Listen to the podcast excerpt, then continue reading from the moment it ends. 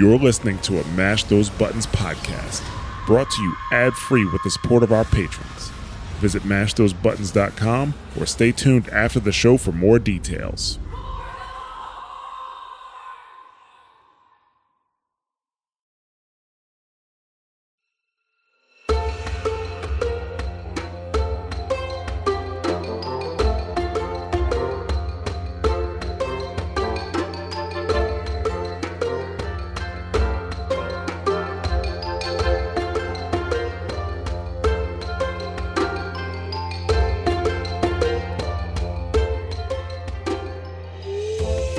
Hello and welcome to the Torn and the Goblin, the Mash Those Buttons podcast about Warcraft story and lore.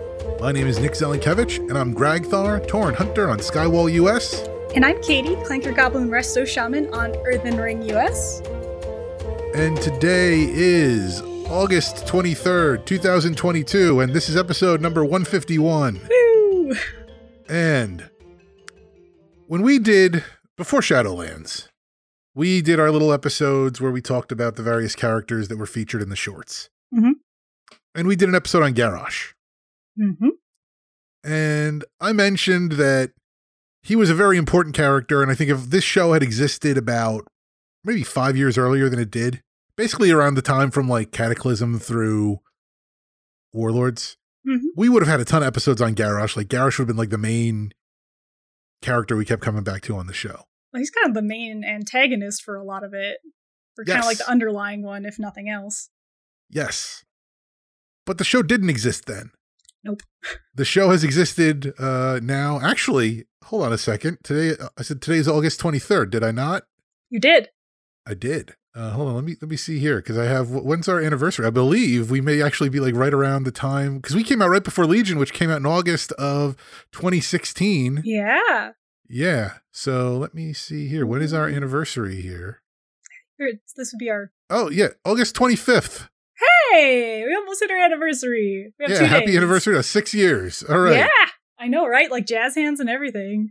It's good stuff. 6 years, we're still chugging along. Oh my gosh, I can't believe it's been 6 years since Legion. My goodness. We're not quite as spry as we used to be in our youth. Nope. Can't get those episodes out as quickly as we used to. Nope. It's like our lives have changed in 6 years or something. Oh, yeah, right. Well, that's the one funny thing to think about is like, I had the idea for this podcast before I had my first kid, and now he's in first grade. And it's like, you know, his birthday's before this because I had the idea, and then I was like, well, we'll do the podcast after the kid's born. And now here we are. So, yeah, it's just funny. Mm-hmm. And that means like I can kind of use him as a gauge for like when this podcast is old enough to drink. Oh, that's going to be an interesting day. Exactly. But yeah, anyway, so the podcast is 6 years old. And during that 6 years, it's been Legion and Battle for Azeroth and Shadowlands. Mm-hmm. And who would you say has been like the primary ongoing antagonist in World of Warcraft for that time? I wonder. It's probably definitely Thrall. Sorry. No, I mean, I feel like it's Sylvanas, because at least I think so. They did a good job, even in the very beginnings of Legion, right? Wherein we had the quote-unquote, the betrayal, right? They've been setting her up to be kind of front and center. She actually, what was really neat is they kind of did the same thing as Garrosh, where they kind of had her simmer for a while, like kind of had her as an underlying, not necessarily threat, but we're not really sure what you're doing, and this seems a little suspect. So I thought that they actually did a really good job with that. It made it very like suspicious, and there's a lot of intrigue into what her plans were, and I liked that. Well, intrigue is a very good word, because I think there's been intrigue about her actions and motives and her plans, as you mentioned. Mm-hmm. For like the duration, I mean, since Legion, really, since mm-hmm. since we see her cutting that deal with Helya, but we don't know what the deal is, right? And then like you know, and then we see that she fails because you know Greymane manages to you know break the lantern and whatnot. Jerk. But you know, there's one thing in the 6 years that we've been here, we're known for is our love of Greymane. Yeah, especially in the early days. Oh yeah. especially in the early. But she's been a main focus. I think I did at one point. I went back and I looked through all the sort of the cover images that I make. I mean, if you just get this show on your podcatcher, if you go on Twitter, you go on the Mash Those Buttons website, you can see I pick out a little cover image. I think all podcasts do this. They pick out a little cover image for each given episode. And I think I checked, like, Sylvanas had like the most cover images that we used by like a 2-to-1 ratio or something. That doesn't surprise me. Like, honestly, she's been on almost everything. There was another thing I saw recently. I'm trying to remember if it was just like the sheer amount of like lore videos and book covers and like all of this stuff. She's on, I think, the most of them. I'm trying to remember where I saw it. I think it was on Twitter somewhere, but someone had pulled it up. They're like, yeah, they like Sylvanas quite a bit. And I was like, well, she has a lot to do. Like, she's, as far as one of the oldest Warcraft characters that's still with us and has had a lot of lore prior to World of Warcraft, she's a very beloved character. I guess I shouldn't say that, because there's a lot of characters that have a lot of lore, but she's kind of been front and center with us on, like, you know, someone like Gul'dan or something like that. And like, I don't know, Warcraft 3, it was interesting because you got to see her story in a very personal way. So I know a lot of fans latched on then. I certainly did. But we've gotten to watch her grow as a character quite significantly in the large amount of time that we've been with her. So I think she's very special. And that makes sense to me that she's on most of like the images and books and all that kind of stuff. And I think, in my opinion, they've done a really good job making her even more interesting. Like, she had a really interesting backstory, but then they like actually took her character and they started to evolve her from Legion to, I almost said BFA. I'm like, no. Now we're in Shadowlands. But yes. Wait, a little random. Yeah, no. She, I mean, her arc, and we kind of got into that last time beginning to talk about the novel, but. I mean, you know, she was prominent in Warcraft 3, like you said, gained a massive following in Warcraft 3 for being such a strong character, and then I think even as World of Warcraft developed, like so did she. Yes, like, absolutely. Was it in Burning Crusade is when you get the quest to recover the locket for her? Yes, I believe so. Which is referenced in the book. Yes, it is. Which I was very excited because I have a blood elf and I've done that quest, and I was like, "Holy Hannah Banana!" They actually put it in here, which I was surprised by that. Yeah, because I kind of figured like maybe they if they were going to reference it, I felt like it was going to be the kind of thing where it's like Sylvanas does something and then like, oh hey, an adventurer is here, and then like it was just going to she went to meet the adventurer, like end scene, like oh okay, like that's going on at the same time. I didn't actually expect like it was going to have like the whole thing with like her kind of like reacting and singing and everything. Yeah, well, and I think. One of the things that the book did really well, and I believe we talked about this when we were first talking about the book, but they did a really good job explaining to us the feelings that were going on behind the scenes, because Sylvanas is a very stoic character, which is great because then like I said before, it creates a lot of intrigue around her because, you know, you don't know what she's thinking. She's not forthcoming about information, but it also makes it very difficult to write a character like that if it's not from their perspective. So I thought they did a phenomenal job just like giving us insight. And Christy is a wonderful writer, in my opinion. I love all of her books, but I really feel like she nailed Sylvanas' character. Like, it felt very personal, like hearing Sylvanas' thoughts and like hearing her emotions on these things when outwardly, you know, she doesn't express it as much. So I got really excited about all of those scenarios, like when your character goes to interact with her or another character interacts with her, but we're watching from the outside. It's very special. Well, I think what Christy did is that, and she did very well, is that she took Sylvanas and it's almost like imagining like a rocky, like looking at like a mountain in profile or a mountain range in profile with all the peaks and valleys. And then she looked where the peaks were, like where there was strong characterization that had already existed, that she knew she had to work around that because it's core to the character. Yes. But then she saw where the valleys were, which effectively is negative space, that's where she had room to fill in. And she basically turned it into like a flat skyline basically. Yes. Where she filled in where she needed to. She kept what she had to, and she made it work. And that's no easy feat. No, especially with a character that has this much history and backstory and like fan base, and yeah, I will say I was very impressed. Like, I think this is up there in one of my favorite books. Like, say what you want about Shadowlands, which I actually liked Shadowlands overall, but I thought that they did a really good job rounding her out as a character. Like, it made me understand her more, and I feel like it didn't detract from her character. It truly just added to it, because, like you say, like, she was building in between the spaces, so it didn't feel like they were taking out any big pieces of her lore. Instead, they were just filling in the gaps, and you're like, wow, it feels complete now. Like, I feel like I actually understand her and her motivations. There are a few spots that I'll nitpick in a moment, but overall, I think it was very well done, and I want to put it on par with William King's Illidan, as far as going back and taking pre-established lore and then somehow managing to thread the needle of reworking it into a way that it makes, not just it makes sense, it makes more sense than it did then, and it actually makes what came then, it enriches the prior text. Yes, it does, which is not an easy thing to do, you're right. So it's almost to, I mean, admittedly, like, Burning Crusade, like, WoW was still very young. I think Blizzard was still kind of figuring out exactly how to handle the narrative stuff. And here, the Sylvanas book, you're just working with such a long history of details.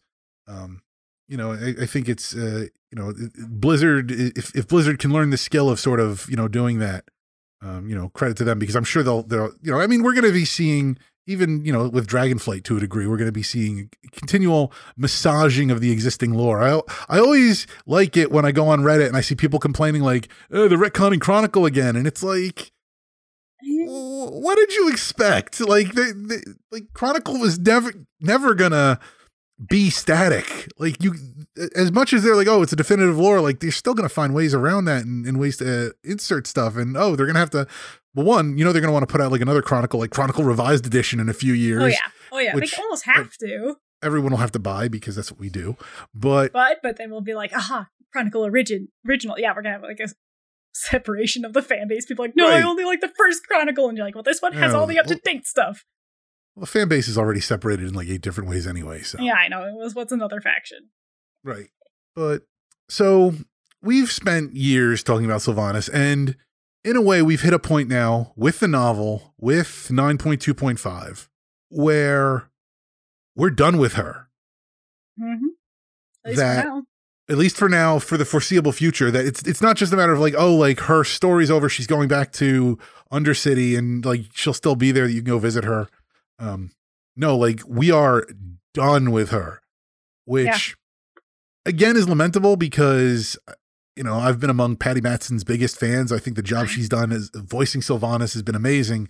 It's been great to have her so prominent the last few years. And she did the audiobook, which... Yes. Amazing. Because I wound up listening to the audiobook, and I think that was another layer of the massive amount of icing on this beautiful cake. Like, just her delivering Sylvanas' voice, basically hearing the whole story from her perspective. That's amazing. It was great. Sorry.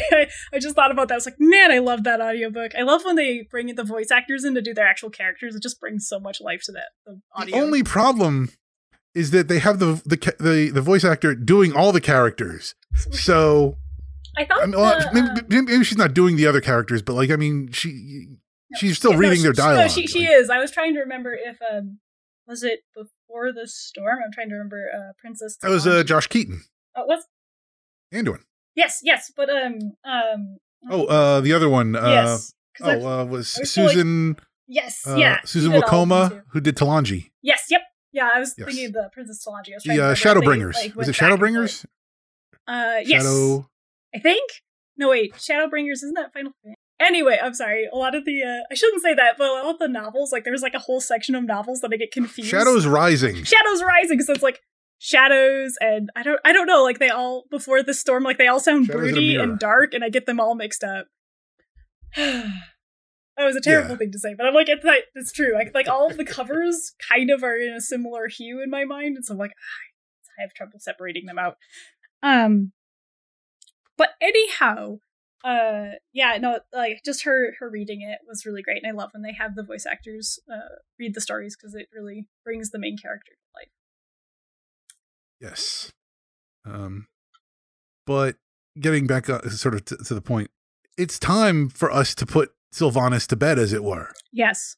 I don't know if you remember back, we talked so much about Sylvanas. I tried to institute a 2-minute rule or whatever, where we could only talk about her for 2 minutes an episode because we talked about her too. Any time we start talking about her, we just go off on a tangent. That would derail the episode, mm-hmm. which I like when our episodes get derailed, but not when it's always the same thing derailing the episode. Right.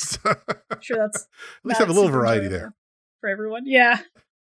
So I don't just want to talk about the end of the Sylvanas book, because we did talk about the first part. I don't just want to talk about 9.2.5. I don't even just want to talk about Doctor Strange, which we'll get to in a moment. Oh, that's so good. But I kind of want to talk about, almost like a eulogy, not a eulogy for the character. I mean, she's already kind of dead anyway, so I'm sure she's had her eulogies. But eulogy? Sorry, I just had a moment where I'm like, she's undead in the Shadowlands. So is she undead, dead? Well, she never died a second time. Right. But she has died a second time, but she always had the Valkyr to bring her back. Now they're gone, but mm-hmm. her and Anduin, wherever Anduin went, we don't even know that. Mm. Yeah, he had to have some time. Anduin has not died. No. He's come close a few times. He came close mm-hmm. and missed the Pandaria. Yeah, with the bell. Where Velen had to save his butt. Mm-hmm. But he has not died. So at this point, she's technically immortal. Not immortal, amortal. She is amortal walking. She's in a mortal body. Yes. For as much as you can call a forsaken body a mortal body. But okay, this brings about an interesting question. Do bodies decay in the Shadowlands? Also, her body is different than other forsaken bodies, so she's kind of like Callio, or she just doesn't fall apart, I guess. She doesn't decay. But that is an interesting question. I'm like, do forsaken actively decay while they're in the Shadowlands, or is it put on pause? Is that even a force that exists there, because it's the realm of death? I have so many questions now. On the one hand, time is all weird, and yes. So decay very well may not occur in the Shadowlands because it is a realm of death, but not decay. Well, I'm thinking Maldraxxus, right? It's kind of moldy and nasty there. So. Well, that's kind of the other point, is that it may very well decay, because if you look at how the abominations work there and all the little stitch flesh things that they do, where that's the whole thing is you have these, these warriors come in and they're all muscular and beefy. And then over time, and a lot of it is through combat and general wear and tear, but general wear and tear kind of constitutes decay, that then they work their way down to just being the little skeleton guys that you wind up fighting. Yeah, at least to some extent, unless you get the abomination. Although I feel like I gotta have to talk. And there's spore caps, mushrooms and stuff, which would kind of infer that there's some sort of decay or mold. I think there's also mold spores, but I know there for sure are mushroom spores. You have to go and kill a bunch of spore things. Get the impression that there is rot. So maybe it might also just depend on where in the Shadowlands you are. That might be something that happens in Maldraxxus, but for example, doesn't happen in Revendreth. I don't know. Well, in Revendreth, you don't get so much a sense of decay as much as you get a sense of the light just obliterating everything. Right. Yeah, it's a very, very different sort of feel of their eternal death. I derailed this conversation pretty bad. I don't know if we want to go back to Sylvanas. Well, see, that's the grand irony of Sylvanas, is that now we're derailing our Sylvanas conversation. So all that time that we spent talking about her when we should have been talking about other stuff, now she's on the receiving end of that. So karma is yes, the great Sylvanas karma is being derailed and forgetting to talk about her for 3 episodes. I'm sorry, Sylvanas. The funny thing is that I'm going to be so this is kind of the episode where we put Sylvanas to bed and we're never going to talk about her again. Not because we don't want to talk about her, but because, because we're kind of done. The topic is exhausted. And then, somehow next episode, we're going to be so Sylvanas. I mean, to be fair, I think one of the reasons she is so interesting, aside from just her long storied history, is she as a character brings up a lot of questions, because we don't have a lot of characters that have gone through undeath that are very front and center. We have Bolvar now, but he was kind of all Lich King and I didn't want to talk to you, girl. Let's go murder our allies for a while. And Sylvanas is kind of a lens through which I know at least I ask a lot of questions, because I mean, her body works a little differently than the average Forsaken, but she's a decent thing to compare to at times. Also just understanding how she works, like, magically, or just, you know, like, how her specific type of undeath works is an interesting lens to look through because there are not a lot of characters like her. I'd argue that Kalia is probably the next closest in some way, but yeah, like, she always gets us asking interesting questions, like the tangent we just went off on, and she always has, like, interesting things that happen around her, so I feel like that's why we always go off on tangents. There's always something interesting that we can either ask about her or around her, or like something that involves something she's been through, so. Or she's doing something that just requires our immediate attention. Well, that's most of it, yeah. But I feel like she'll probably be more like Illidan, where we're putting her to rest for now, but it's like essentially putting her up on a shelf of beloved valuables, right? Like, I can look up there, and I know they're up there for a while, and when it's time to bring them down off the shelf, they'll be ready, but for now, we're going to put them up there, and we're not going to think about them for a little while. It'll be interesting. Blizzard's done two things simultaneously that are interesting, and I think they both sort of stem from the same realization, going back to Illidan, that, I don't know if you remember, there was like one BlizzCon, it was like 2010, 2011, where it was still when Metzen was doing the Q&As. Mm-hmm. And so I think it was him and someone else sitting up at like one of the daises. And somebody in the crowd asks a question about Illidan getting a redemption arc. And Metzen like perks up and he's like, ooh, you know, I'd love to do that, but he's dead, but we'll see what we can do. You know, one of those kind of things. Like, right, it's right, like, you know, and lo and behold, you know, 6 years later, we get Legion and Illidan's return and whatnot, and we very much get that redemption arc. Mm-hmm. And I think they realized that for too many of their characters, they killed them. Yep. And they couldn't do anything with them. Yep. And, you know, so it's like, okay, so we had to bring back Illidan, and you know, even then, like, well, we want to bring back Gul'dan, you know, because if you think about it, Gul'dan, fascinating villain, didn't get a chance to play with him in the WoW era because he was purely RTS era villain. Mm-hmm. So, okay, we're, you know, doing some time shenanigans anyway. Why not have Gul'dan kind of materialize out of that, and then he can, you know, be the vile, you know, threat that he's supposed to be. And so, okay, well, we had to kill Gul'dan, but that wasn't really the original Gul'dan anyway, and it made sense for him to die. Timey-wimey, that's where that came from. Gul'dan is one of those characters where I think his arc is to die at the end. Yes. He is too evil that you don't that kind of evil back. No. Well, probably not. I mean, like, you're right. He's too evil. Like, when you encounter the character, you know it is his role to eventually die. So I thought it was brilliant of them to take all these figures and reintroduce them to the current World of Warcraft player base that may not have known them, but it was a great segue for Legion, right? Like, to kind of reintroduce the orcs' past and their history with the Fel, and it's just, I felt like they tied that up really well. And like you say, like, when the minute that Gul'dan came on center stage, I'm like, okay, I know he's going to die, but it'll be interesting to see how he dies in comparison to the Gul'dan that we already know. So I thought that was very interesting. Well, yes. And I think the thing there, too, is that, I mean, Gul'dan is just the kind of villain that World of Warcraft is morally gray, to quote Ian Hasekostas. Gul'dan is not morally gray. Like, there is no rubric you can apply to him by which you can be like, oh, you know what? His actions do make sense, other than in some sort of self-serving, you know, selfish fashion. Mm-hmm. And therefore, he has no redeeming qualities. It's not like under any point he's like, oh, well, I was doing this for the orcs. Or like, everything he's done for pure power. In the pursuit of power, just for himself. Right. And I think a villain like that can be potent, you know, can be a strong antagonist, can make for good storytelling, but not for a long term. There's no growth with that character. Right. That character just gets more powerful. Right. Now, I mean, I suppose they could have put Gul'dan in an arc where maybe he learns to, you know, care about other people, but then that wouldn't be Gul'dan. That's not why you bring him back. No, and I think that's something they've been doing really well with their current villains.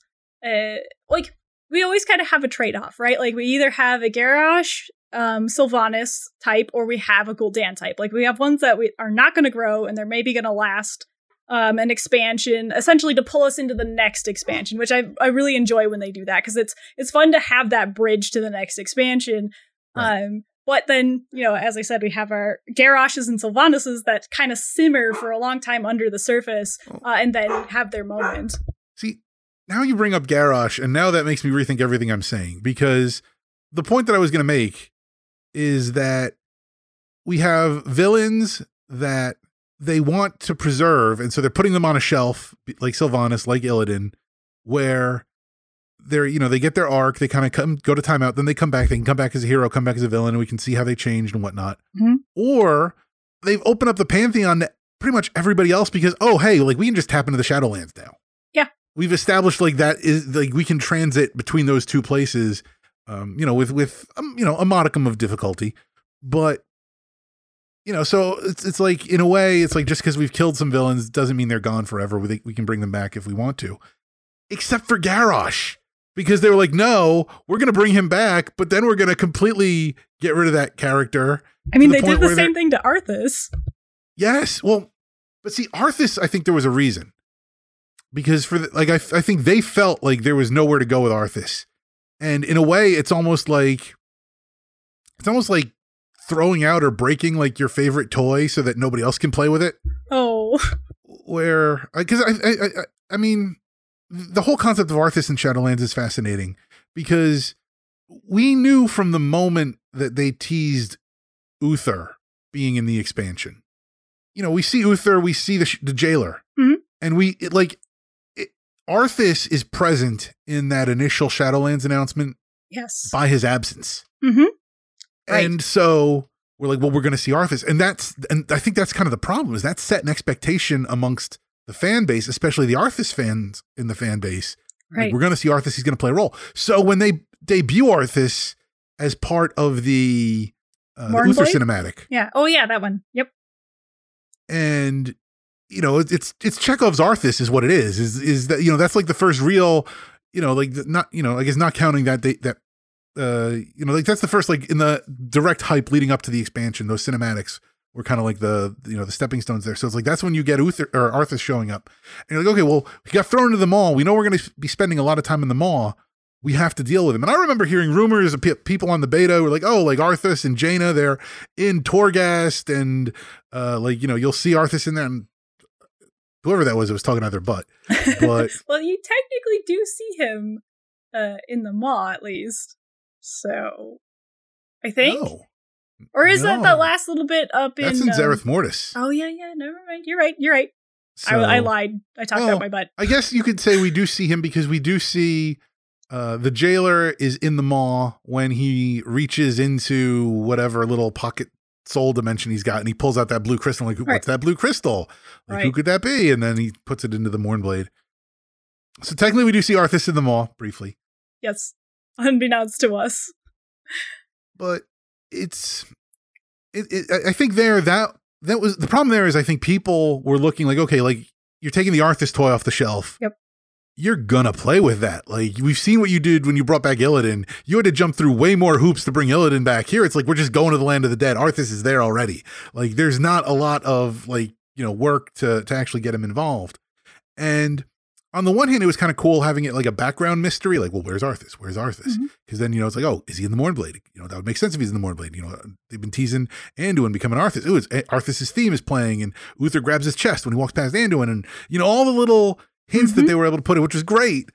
But then you get to that final cinematic with Anduin standing there, and Arthas just poofs away. And it's, I mean, we've talked about this before, so I don't want to go, like, rehash that cinematic, but it in some ways it feels a bit anticlimactic as far as the very end of Arthas's story. Like at least when Garrosh went out and Garrosh goes poof. Yes, he does. Garrosh goes out yelling like a raging lunatic. Yes, which is what he was. Well, he goes out in a very Garrosh fashion. It was how to say bold and assertive and like it's everything Garrosh was and kind bellowing. Of embodies. And yes.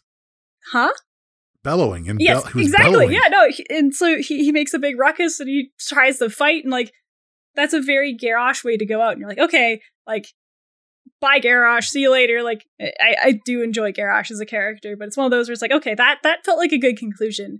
I think what happened with the Arthas piece was it didn't feel like he either, there was no growth, there was no change. Like, it was just the Arthas that we knew, which everyone really, and I shouldn't say everyone, a lot of people really loved Wrath of the Lich King. Like, that was their expansion, right? And so I know a lot of fans, like myself included, if I remember our previous podcast, I was like, oh, we're going to find Arthas in the Shadowlands. Like, I hope we're going to quest with him or like something. So what I would have liked to see is us actually interacting with Arthas, and maybe he gets captured by the Jailer or something happens, and then like the Jailer pulls him apart, like as he's trying to redeem himself, doing all these horrible things, right? And then the Jailer pulls him into little shard pieces and then stuffs those in the Mornblade, and you're like, oh man, that's the end of Arthas. Like, he was trying to redeem himself, he was trying to be better, even though he was horrible. I feel like that would have been an interesting story, especially with Sylvanas now being the villain. Like, that's what I wanted to see. I wanted to see this weird dichotomy of, like, now Arthas is not quite good, but he's, like, you know, trying to be a little bit better. He's like, the Shadowlands suck, and, you know, I probably deserve to be in the Maw, but trying to do better, whatever that looks like. And then, you know, like, he's like, oh, we're going to fight Sylvanas. He's like, oh, I always knew she was a problem. And I'm like, well, this is your fault. You did this. But the problem with that, and I agree with you, like, I wanted to see more of him, and I think there's a way you could have shown more of him in that final cinematic and still got the same output. Mm-hmm. Yeah. But the problem with that is it felt very much like one of their sub goals in all of this was to establish, like, this is the end of Arthas. Like, there is no more Arthas to come. Right. Technically, the end of Arthas was Wrath of the Lich King. Yep. We wrapped the story up there. We've moved on. We don't want to bring it back and do Arthas, you know, like, I'm sure they'll do Arthas 2.0 at some point, but like in sense of like how Sylvanas was kind of becoming Arthas 2.0. I mean, the way that she turned Delarin into a banshee, mm-hmm. as opposed to, you know, and sort of like she went around like inflicting the same pain upon others. And that's really kind of what this was, is sort of the other problem here is that that Arthas's end was in service of Sylvanas. Cause again, that's the other complaint about the end of that cinematic is that then, you know, we free Anduin, we get the whole cool Anduin, you know, ripping the swords with Sorfang and Varian. And then Sylvanas is just like, oh, Arthas. And she kind of laments how she was so focused on him for so long and how she's then becoming him. And a lot of the stuff they've been setting up with her is kind of trying to emphasize that, you know, that like she's kind of like, you know, walking in his shoes, so to say. Mm-hmm. You know, it gives her a chance to sort of realize that. It's interesting to think about how, as much as they want to move on from Arthas, and Arthas was absent, or as I said, kind of in the background, like background radiation for this expansion. But the two main characters of this expansion, Anduin and Sylvanas, mm-hmm. or I guess two of the main characters for this expansion, but both of them had their own relationship to Arthas. Right. That Anduin literally, you know, was sort of forced into his shoes, as it were. Mm-hmm. And Sylvanas had to come to a reckoning of the fact that she was like walking in his path. Yes.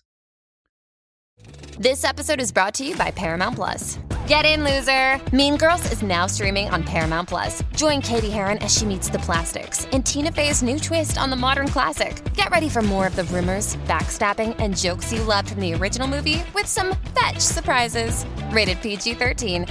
Wear pink and head to ParamountPlus.com to try it free. And so... In a lot of ways, Shadowlands really was like an epilogue, I guess you could say, a coda, a denouement for the Arthas story, because of how he affected everyone else. Yeah, it's just funny that it was in that way and not in him doing anything, because when he does show up, and I guess that's kind of like the point there again. Like with WoW, I feel a lot of the times, like from my perspective at least, I like to think like, oh, a lot of this stuff is subtext, and like, no, there is no, it's all text. Like, Arthas, like they have literally wrung as much as they can get out of the Arthas character, at least as far that they believe they can get out of the Arthas character. Mm-hmm. So for them, when they're conceptualizing stories and then like Arthas shows up, they don't see any sort of actually full-bodied Arthas. They see the little withered anima, blue glowy orb, because they're like, oh, we've gotten all the stories we can out of him. This character is of no more use to us. And they just go poof and go away, little wisp. Yeah, I was actually, while we were talking about this, I was thinking about one of the reasons that Arthas feels like a good villain. Because I think of a lot of the villains we go through in World of Warcraft, and, like, I don't want to say on the one end there's the Jailer, and then, like, on another end, like, I would put Arthas, I probably at, like, the opposite end of the Jailer in some ways, because Arthas makes it very personal. Like, he's raising hordes of undead people. He's, like, attacking our cities, right? Where we actually have the undead hordes are coming. And, you know, it's just interesting to kind of think about why he was such a beloved villain and character in this entire series, which is why they probably wrung him dry, if that makes sense. But if you, it's like, and this is just me doing a off-the-cuff character study, but it's kind of interesting if you, like, break down him being a villain. It's like, he was an evil bad guy that killed people and raised them from the dead. You're like, oh, that doesn't seem like a super intense plot point compared to, like, a Gul'dan story where it's a very intricate, you know, I don't know. And I'm vastly oversimplifying both of their backgrounds. Even, like, Deathwing, it's like it's a giant insane dragon, but, like, you still need to talk about the Well of Eternity to, like, kind of put that into perspective. I don't know. It's just, it's interesting, and I kind of, I feel like I'm going to miss him in a way, because, like, that was the nice thing about not having that door fully closed. Like, they could bring him back as when going to the lands of the dead. Like, anyone could come back. It was like, is Deathwing down there somewhere? Like, are all of the baddies we've ever faced down there somewhere? Like, probably. I shouldn't say down, because it's probably not geographically in any location, but it's just kind of interesting food for thought, I guess. And I know that as a character, a lot of people were very attached, and I think that they did, like you're saying, I think they did it, like, kind of the best job, like, putting him to rest without making it about him. Yeah, that was just making him a little shard. That was pretty cool. That was a cool reveal, though. I wasn't actually expecting that to happen until, like, it happened. I'm like, that's got to be an Arthas thing, because I can't imagine what other soul would be this important for this moment.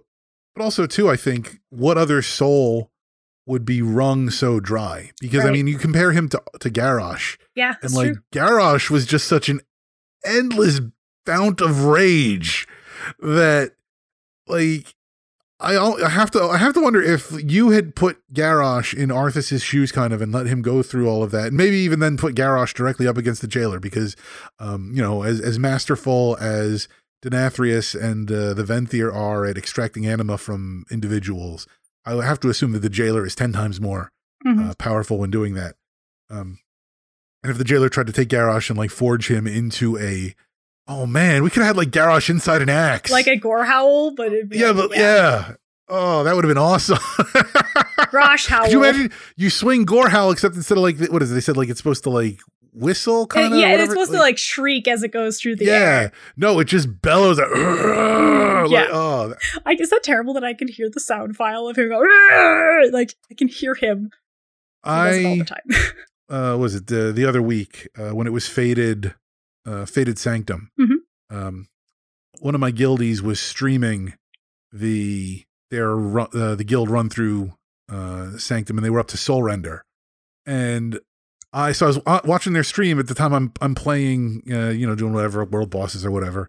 But so the whole time they're running around in front of that, I keep hearing Garrosh in the background just yelling, and I'm just like, as I'm going around the Shadowlands, it's like everywhere I go, Garrosh is just yelling, and I'm like, I actually like this. I kind of wish we could have just heard Garrosh for 2 years. Like, oh, I'm going to Oribos. I'm, you know, doing alchemy quests or you know, trying to, you know, raise my alchemy rank. I hear Garrosh yelling.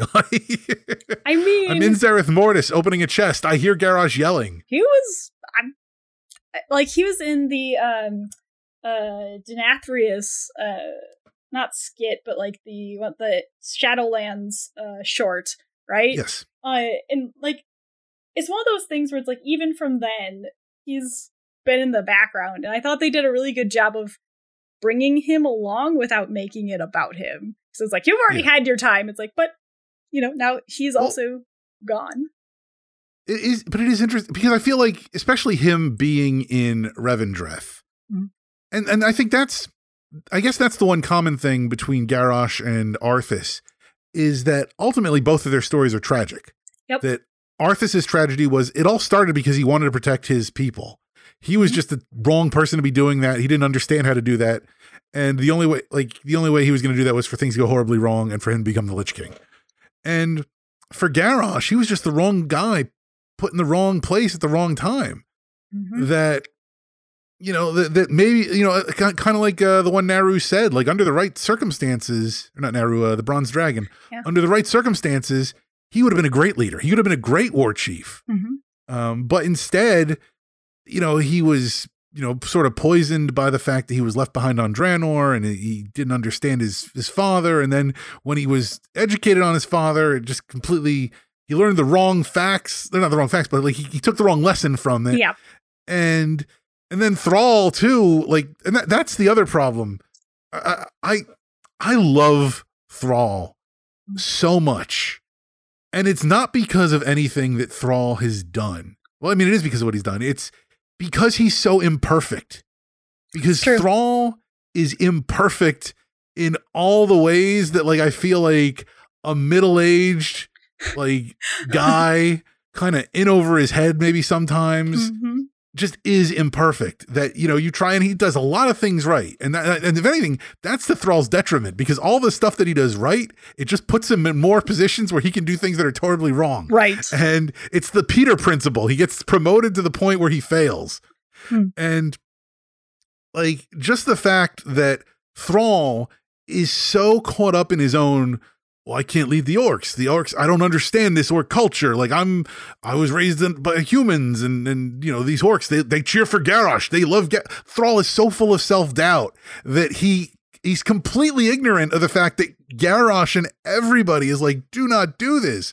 But Thrall's like, well, I can't do this. I can't be the war chief, even though that doubt actually would make him a better war chief than Garrosh. But he's like, no, I got to step down and hand it over to this guy. And it's, all the little imperfections of Thrall are what make him so relatable. And because everybody's like, oh, Thrall's a Mary Sue. Like, yeah, Thrall gets to wield the dragon soul and, Thrall gets to, do all these. It's like, no, Thrall is not a Mary Sue. Thrall suffers. Thrall suffers for all of us. He is Green Jesus. It's funny that you bring him up because I know for a while when he was front and center, I don't think he's necessarily Mary Sue. They did thrust him into these spots of great power.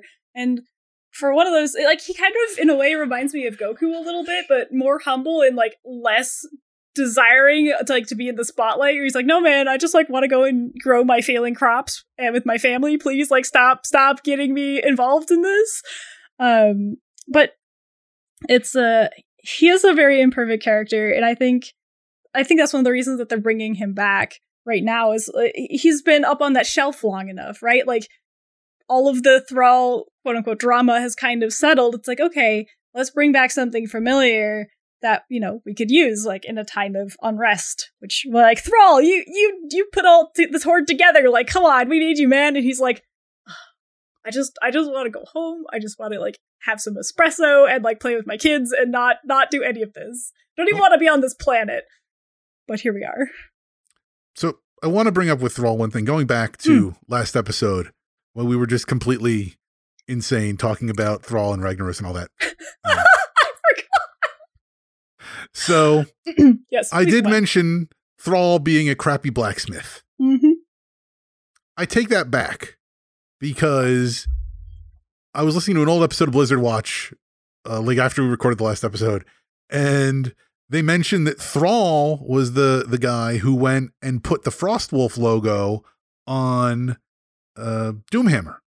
And he shortened because it used to be, he turned it from a two-handed mace. He shortened the handle, put the Frost logo on there. I'm like, oh, so he actually did some blacksmithing work before. This isn't just something that he took up in his post, war chief life. Now I'm going to be a blacksmith. I think he actually has blacksmithing skills.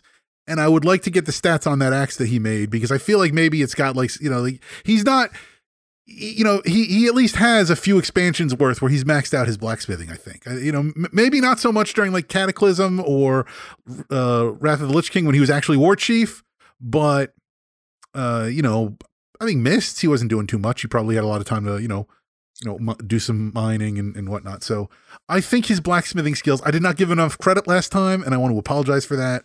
And I will be a patron of blacksmith Thrall should he ever show up in the game. That's true. I would also be a patron of blacksmith Thrall. It's interesting that you mentioned that though, because like, I'm trying to remember, like now talking about Thrall in his very early moments when he's with, I think the Frostwolf clan, and some of the orcs in the very beginning, right? It's very. I'm trying to remember, like I think in one of the books they might have talked about that, and maybe that's why I'm remembering this now, because I'm like, that does sound familiar. Like, oh god, I haven't read those books in very many years, so I'm gonna have to go do my homework again. But it's interesting because it's like, on the one hand, I don't want to sound like a jerk. I was like, how hard is it to shorten a hammer's grip, I guess? And I'm like, yeah, actually, that'd probably be fairly tough, but securing the logo on there. Well, it's a magical hammer, though, so maybe it's really hard. I don't know. I'm not a magical blacksmith.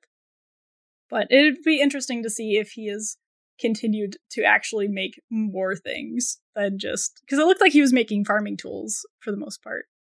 That's probably what he was doing. And you know, it's one of those things too, where if you're far enough out in the grand, I'm sure he's used that axe, you know, maybe not necessarily on intruders or marauders or anything like that, but anything. I mean, we know there's some like Elec out there that, you know, you might have to worry about, or there's a lot of really ferocious creatures out there. Like, yeah, you know, plus, I don't know how close to Oshuguni he is, but, you know, he could have, like, some stray spirits coming after him, or... Right. I mean, you know, there... You know, he could use that axe. That's not... I shouldn't make fun of him for having a bad axe. It's probably a very good axe. I mean, it's not the Doomhammer, but, you know. No. But, well, he can't get the Doomhammer back now because, I'm like, half the shaman out there... I was going to say, it's in my bags. You can't have it. There we go. It's mine forever. I'm using it as a glorified paperweight. Don't tell him I said that. But anyway, let's get back to Sylvanas. Yes. Now that we see, she's a great tangent launcher. We went all the way to Thrall. But we were mentioning parts of the book that kind of didn't necessarily sit right. Yes.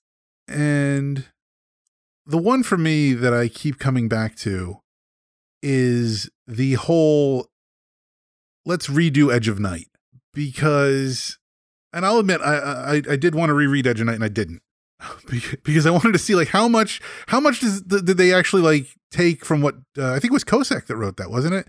Like how much did they take from that story and have to like retcon it?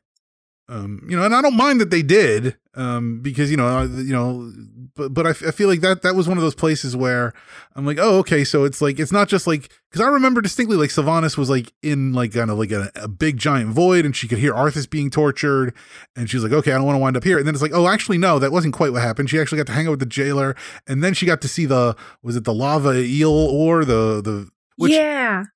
Like, okay. It took me a minute to remember this particular story. It's been a while. What, like the lava eel or I don't even think I'm saying it right, or the lava vor whatever.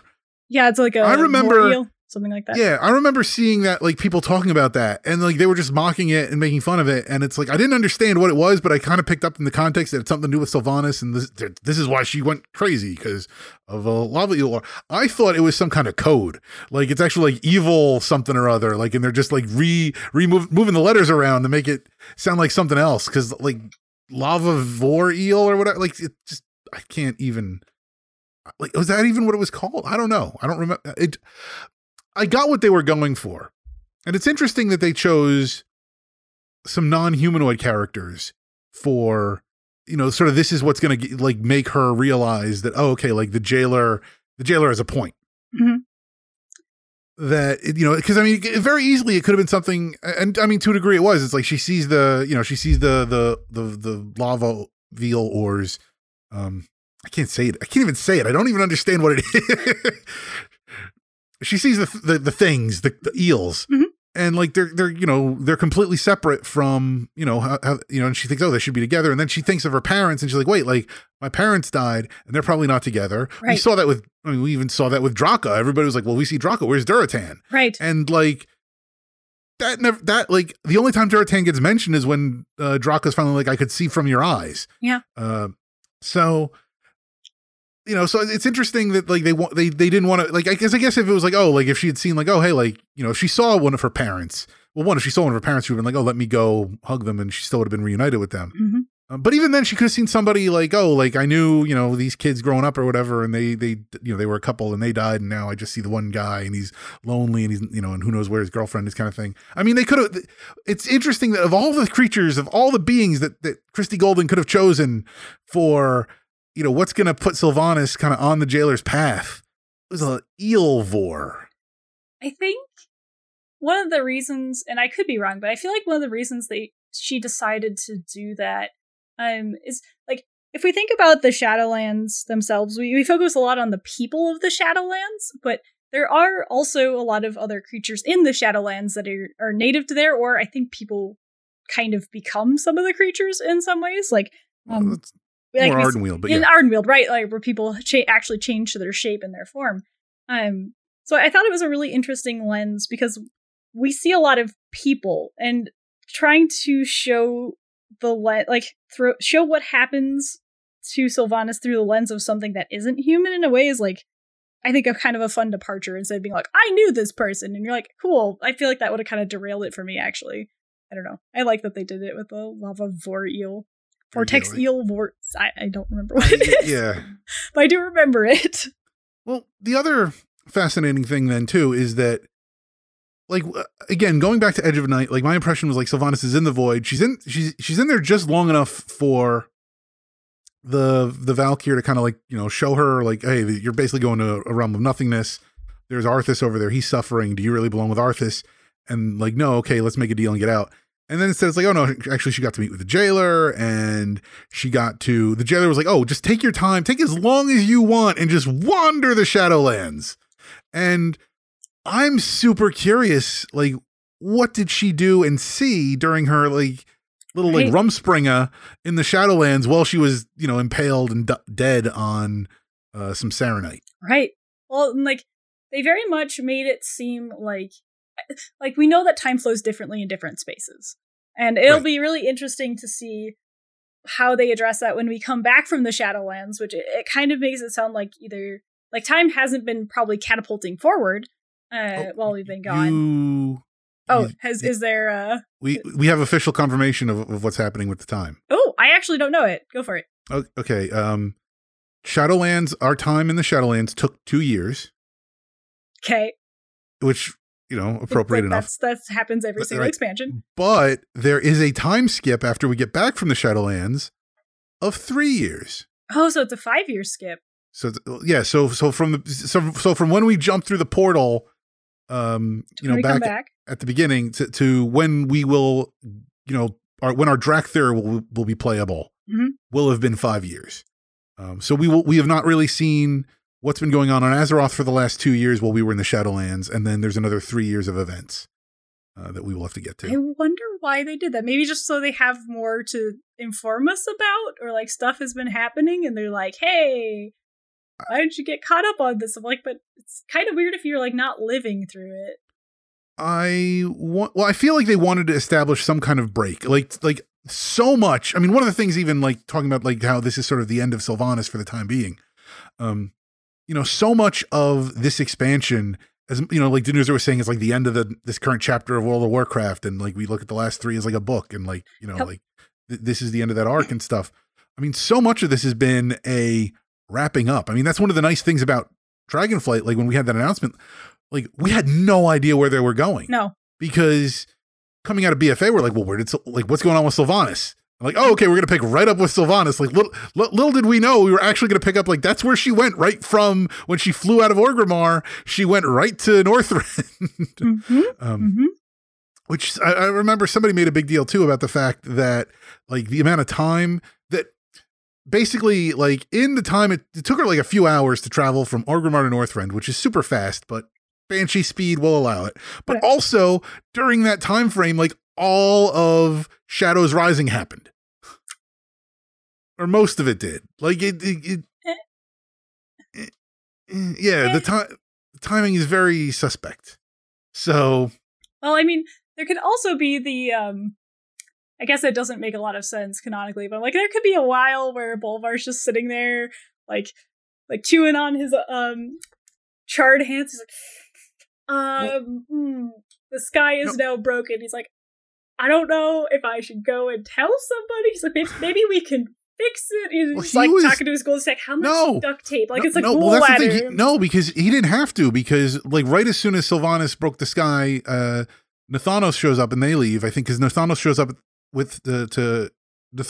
with her right after she did that at the end of Shadows Rising, if I'm not mistaken. Yes. The problem is the beginning of Shadows Rising already takes place in Orgrimmar after Sorfang's funeral. That's true, yeah. But it only took Sylvanas a few hours to get. There's actually like a little bit of an overlapping. Like, the times do not work out here. So it's not even that the Shadowlands times are weird. It's already on Azeroth. But the other thing too is that then there's that short story where the Death Knights, the Four Horsemen, feel like Bolvar getting all powerful, and they're like, we have to go stop him. Right. And so they show up just in time to see the sky shatter, and like, oh crap! And then they go get Bolvar, and basically they bring him back, and he's like, yeah, the sky shattered, everything's going wrong. It's bad, man. It's bad. It's bad. It's like, oh, it's a Monday. Dang it. Now I just imagine like the Four Horsemen riding their necropolis like back towards Northrend, and I could just see like Nazgrim and Mograine, like like they're all just being like dicks to each other, just like being smart asses. And then like they say something dumb like, oh, like I guess we're gonna have to kill Bolvar or something. Like, yeah, I'll do that when the sky shatters or something dumb like that. And then they see the sky shatter, and then you just see like it's, you get like the Monday 9 o'clock or whatever, like in the black font with the white, like the gang, the gang helps the gang helps Bolvar or something. Like, there's like the single bleeped out expletive. The sky's always shattered in Northrend, something like that. Yeah. Yep. But that does seem like something that would happen. Like, yeah, I'm gonna have to say that's like, I was like, haha, yeah, when the sky shatters. And like, I feel like someone has to say that. It would have been hilarious if someone, like, going up until this point would have said that. Like, an NPC is like, oh, yeah, that'll happen, like, when the sky shatters or the sky falls down, right? And right. So the sky is falling. That would be a better one than...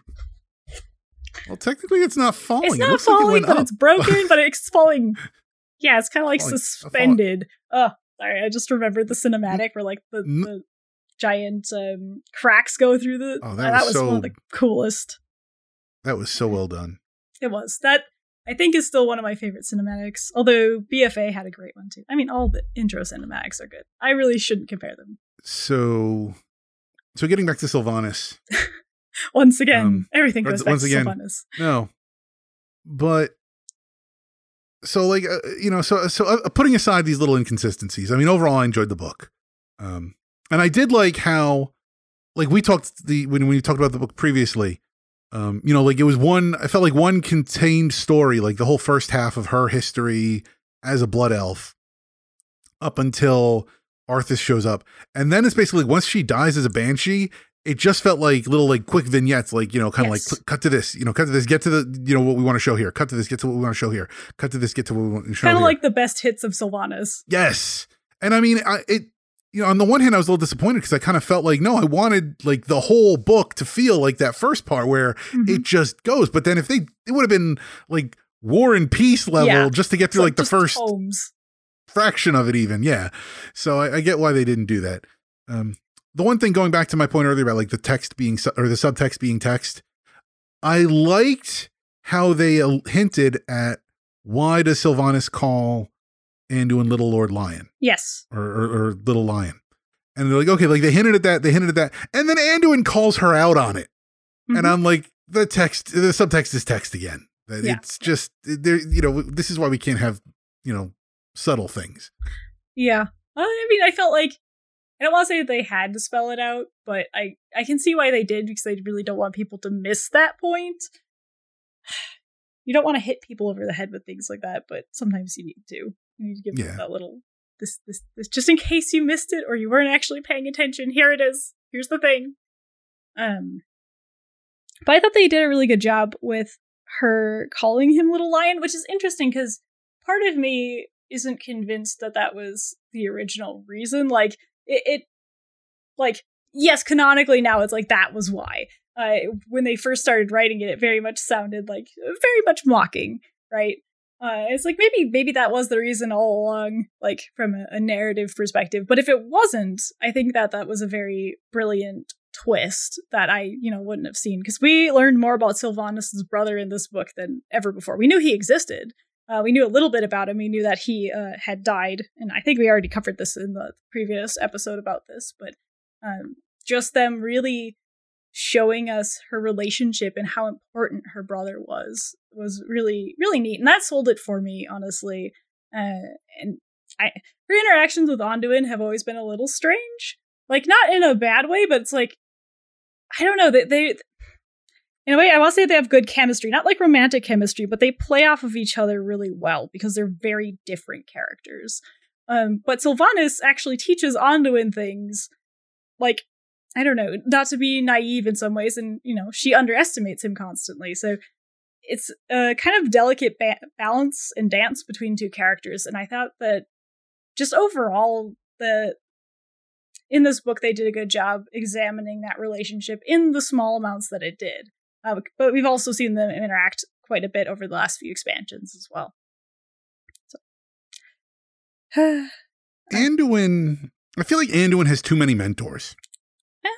Well, he has a lot of Horde mentors, which is kind of funny. Well, also true. Well, but I just feel like they always, I mean, they always do a good job. Like that's the problem here. But we see like Anduin is in like a mentor-mentee relationship with Gen. We see that Anduin is in a mentor-mentee relationship with Velen. We see that Anduin is in a mentor-mentee relationship. Well, I mean, it's more of a, they like to say it's more familial, like it's Aunt Jaina, but that's still a very much a adult, bequeathing knowledge upon to a younger generation. And now it's like Sylvanas. Like obviously, like they, like you said, like they have chemistry together. Like they do kind of play off each other well. But even especially in that final scene in the Maw, like again, like Sylvanas is like telling Anduin, like this is how you handle like all the crap that you're going to go through because you had the domination magic in your mind. Mm-hmm. So very much a mentor to a mentee, and it just, I mean, and maybe that's one of the reasons why they want to do the time skip, because like that gives them another 3 years of Anduin wandering around doing who knows what.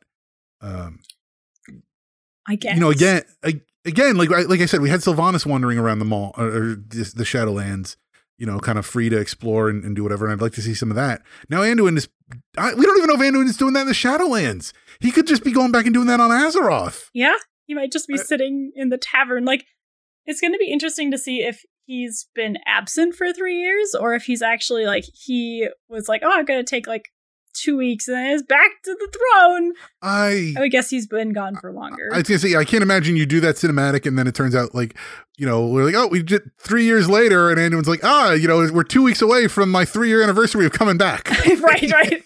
Like, I could very much see them kind of doing, I don't know if they would liken it to when his father was absent, but I could see them doing something similar to that, where he comes back, not necessarily changed, but a little, I want to say like hardened or a little more, how to say, like he's, because domination magic, I think, is not a number on him, and it'll be interesting to see how they portray Anduin going forward, like how he's going to react to things.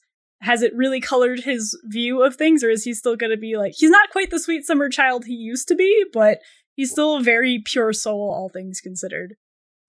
I feel like the $1 million question is, does he come back as the old man?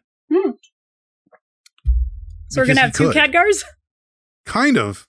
Two Khadgars. It's more, like two Tyrallians, really. Yeah, because, well, that's true. Whereas Khadgar was artificially aged, Anduin will have lived that 50 some odd years or whatever, but he'll have done it in a way that you know, it's I don't know if you watch not to too much spoilers, but like I had to explain time dilation to my kid because we were watching the Lightyear movie, so it's kind of like that.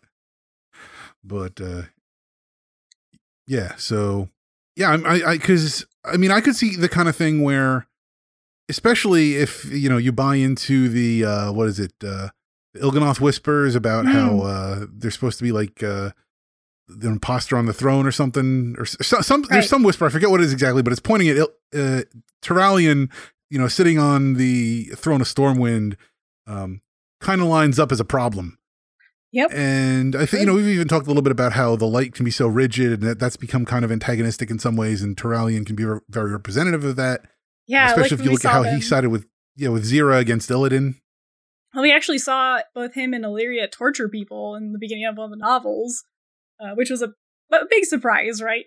But it would be interesting to see if they start to do that with Tyrallion and Illyria, because like if they and I don't want this to come off in a weird way, but it would actually be refreshing to have someone on the Alliance side turn into the antagonist, because most of the antagonists that are characters that we know that we've been with for a long time are on the Horde. Like, there's a lot of Horde-based characters that have gone through a lot of growth and then, you know, kind of turn into villains, and then we pursue them. It'd be interesting to see a current character, especially one like Tyrallion, kind of going, not quite the Arthas route, but like the reverse Illidan route, if you will, where it's like, yes, I was very good, and now it's like, they're not fitting into this strict, rigid structure of the light, like, gotta purge Stormwind. Probably not, but it'd be interesting to have that happen. But especially though, I mean, a very notable paladin, you know, sort of giving into the baser impulses as far as how to, you know, deal with a problem. Right. That does feel a bit like the Arthas route. Not to go back to Arthas after we kind of established Arthas was a paladin too, him, but, yeah. So it was like a 1-for-1 almost. Well, any time you have a paladin that turns, it's Arthas, you know, whatever .0. Kind of. If Anduin was Arthas 2.0, well, he was bad, then that makes Tyrallion Arthas 3.0. Anduin's a priest, though. He's like, well, he's in between. But he's half priest pally. But I don't know. It would be interesting to see more characters on the Alliance kind of come front and center. Like, I know that at one point I thought Tyrande was going to go that way. But I know that she's a very beloved character of the Night Elves and of a lot of those players. And I don't blame them. She's really cool. Like there's now more female leaders than there have been historically, but she was one of the very first, which always felt good. Sylvanas being one of the others. So like them making her into a villain of like, I could see how like you wouldn't want to do that exactly. But she made a very compelling character to chase Sylvanas.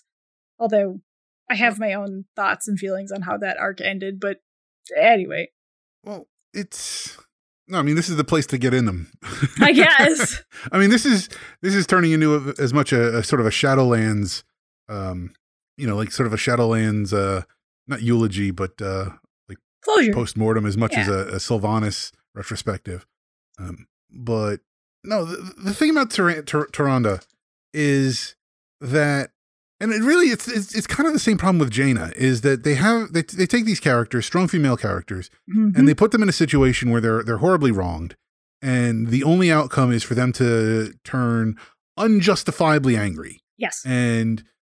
But within the context of the game, like I think for a character to get like militantly revengey, I can't think of it, like vengeful. Thank you. Yes, revengey. But I mean, you know, like I mean, Man Crick has his wife killed, and he turns around and he slaughters a ton of Quillbores. You know, but right? Jaina turns around and slaughters a bunch of blood elves, and she's the villain. That's because those were innocent blood elves. I mean, I guess you could say those Quillbore were innocent too.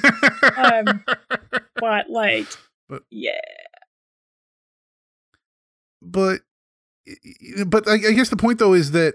They turned, you know, the same thing with Tyrande. They turned Tyrande super ragey. They turned Jaina super ragey. At least with Tyrande, it felt more like they turned her like angry, but with an outlet. Yes. Yep. It wasn't just random rage. It was it is focused on Sylvanas, and so that kind of gave her whereas Jaina just hated the Horde in general. Yeah. And so all they could really do was kind of if we're going to have the Horde and the Alliance working together, we have to write Jaina out of the story. Yep.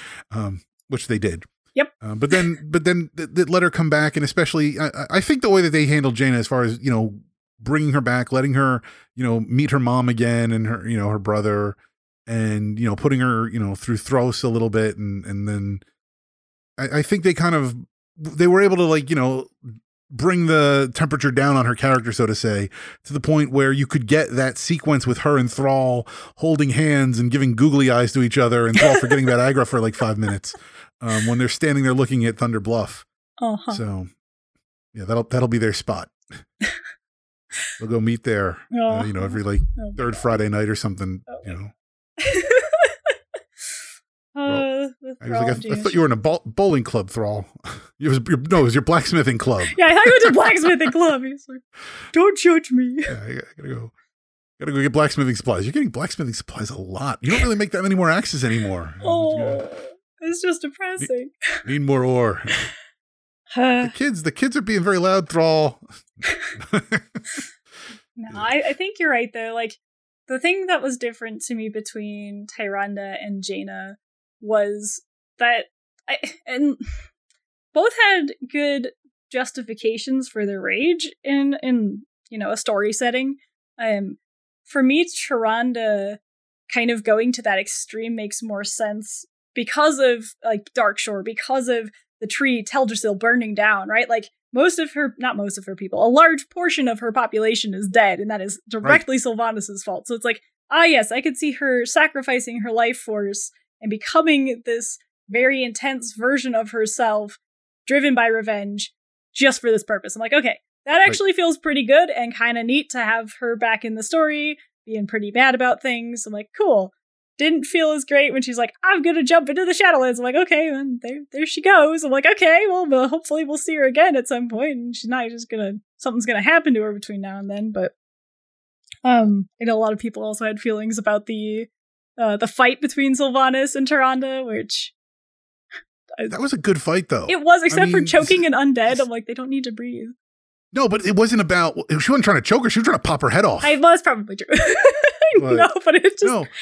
One of the first things you're just the problem that I have is that mid-arc, when we don't know how it's going to resolve, when Jaina is just angry and that's kind of her top quality trait, and or when Tyrande is full night warrior, mm-hmm. and people tend to complain they're ruining their female characters, and I'm sure somebody will disagree with me and say no, the arc didn't pan out. I don't like how it ended or whatever, and that's fine to sit there at that point and say, okay, you didn't care how they kind of brought Jaina back with her family and everything, and now she's in a better place, or they they were able to resolve Tyrande possibly losing it with the Night Warrior, they were able to do all that stuff, and at the end of the arc you can look back and say, okay, right. I didn't like how it went, but it's one thing to sit there and say mid arc, I don't like where this is going. I'm uncomfortable with this. I get that, because it's you don't know. But that's the problem, is you don't know where it's going. There's a chance they can take it in a direction that you may not be considering. And you may think Tyrande's, she's just some crazy, some crazy night elf. And it doesn't sit with me, at least let them land the plane. And then you can talk about did the flight make sense or not? Right. Because I at least you're perfectly free to think that they didn't handle Tyrande well. The one thing I liked about Tyrande was that they weren't saying to Tyrande you're out of line for being so angry. No, you're not justified. They were saying this power is going to kill you. It's right. It's you went and you got napalm and you're just throwing that around at people. You're going to hurt yourself. Right. This won't end well for you. It was never, you're being too hard on the Horde, or, no. You're not playing fair. No, they were we're trying to save you, Tyrande. That's what the argument's there. With Jaina, at least, Jaina never went quite as ballistic as Tyrande, but she also wasn't infused with the power of a god-like creature, whatever Elune is. Yeah. So I mean, so I can kind of understand the argument, like, yeah, Jaina kind of got angry just for anger's sake a little bit more. And especially Jaina was angry for so long was the other problem. I mean, it was from Mists until Battle for Azeroth that, yeah. I mean, you know, you had angry Jaina as kind of like a meme almost. Whereas, you know, Tyrande, I feel, you know, is halfway through Battle for Azeroth. She gets the Night Warrior power, and then pretty much as soon as she gets it, they're like, we have to undo this. Like, this was bad. And then, you know, then you have them, you know, especially like Chandra's worried about, well, how do we bring Tyrande back? How do we protect Tyrande? And then that's, you know, one of the three main focuses of the Night Fae story is protecting Tyrande and getting that resolved. And I do have to say, having finally finished the Night Fae Covenant the other day, I like the Night Fae Covenant. It just felt like, and I think we kind of said this back when we had Kara and I think it was Solaris Weston on the show mm-hmm. to talk about the Night Fae Covenant. But I like the Night Fae Covenant, but it just felt like it was like the other covenants. I felt like had a much better through line. The Night Fae Covenant was like every story is like every time you're switching up, you got three plots that you're following, and at the time you don't realize like none of them are really going to resolve until later in the expansion, except for the Drust one, which never really resolves.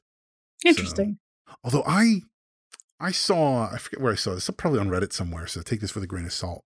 But apparently there are theories out that Corthia was supposed to be a Drust zone.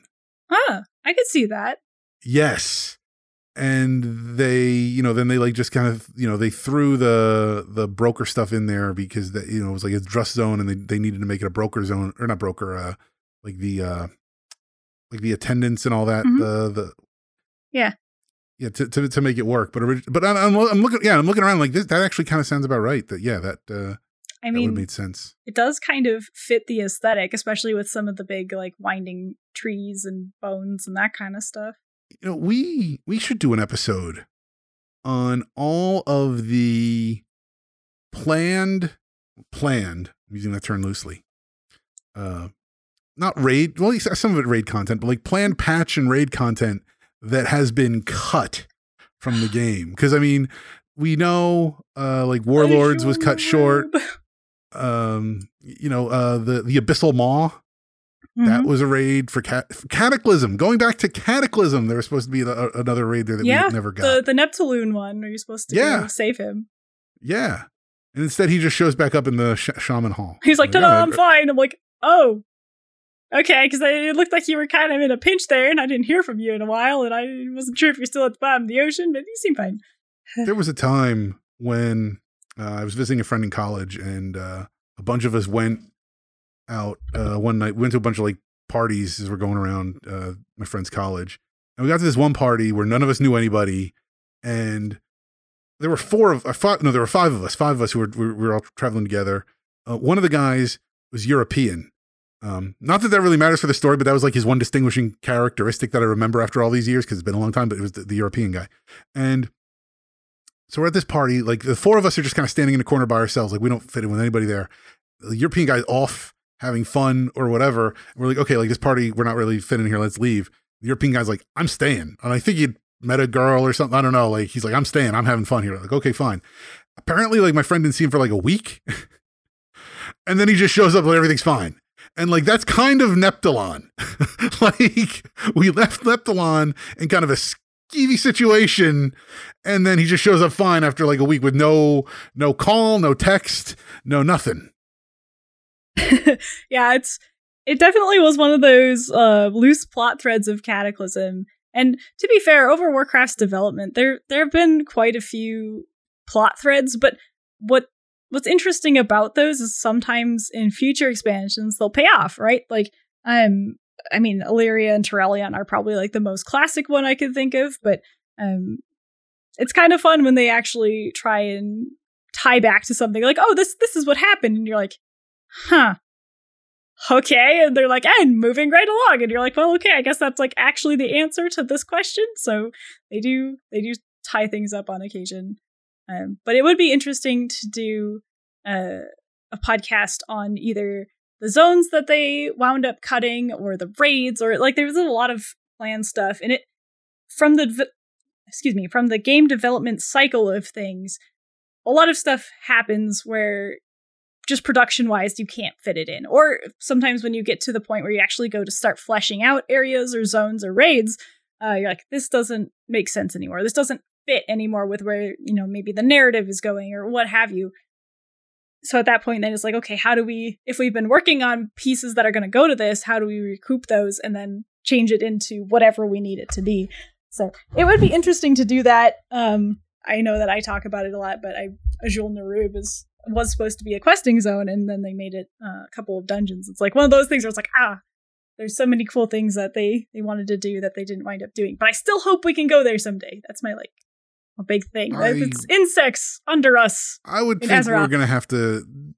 There's more to do there. I think we'd have to go back to that at some point. I mean, just in general, there's a lot of giant insects. Okay, I just had this thought, and it's kind of gross, so forgive me, people, but, like, Azeroth has a bunch of insectoid creatures burrowing in it all the time. Like, there are, like, whole underground civilizations for... why can't I think of the... The Karaji? Well, the Karaji, yep. Mantid? Mantid, yep. And Sithlid is another one. I mean, they're kind of all in the same vein, but I'm like, oh, that's, like, kind of gross. You're just like, Azeroth needs, like, some, like, anti-lice shampoo. I know, right? It's, like, kind of gross to think about it. Like, I hope Azeroth's, and like, I can hear them crawling around up there. Like, that would be unsettling. Ugh. Anyhow, with that lovely thought, I think there's a lot of content that's changed and been dropped over the years. It would be really interesting to go back to that at some point. Right. But some content that will not be dropped is us talking about Sylvanas. Oh, no. Here we go again. No, so overall, I think... I don't know. I guess I'm glad with how the Sylvanas story resolved itself. I mean, the book was a very...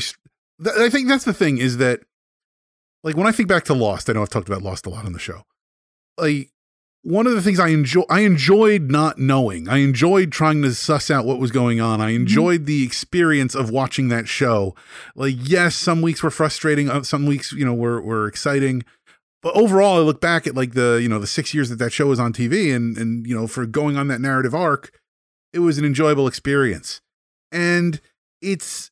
I don't know if I can say the same looking at, like, the 6 years that we've spent here, like, trying to figure out what's going on with Sylvanas. And the main reason I say that, I don't know if we can say the same thing, is because, like, Lost had a very set pattern. Mm-hmm. It was, you know, came in September, left in May, unless it didn't because of a shorter season or whatever, like whatever the networks did. But overall, you know, I understood what I was getting with that. Right.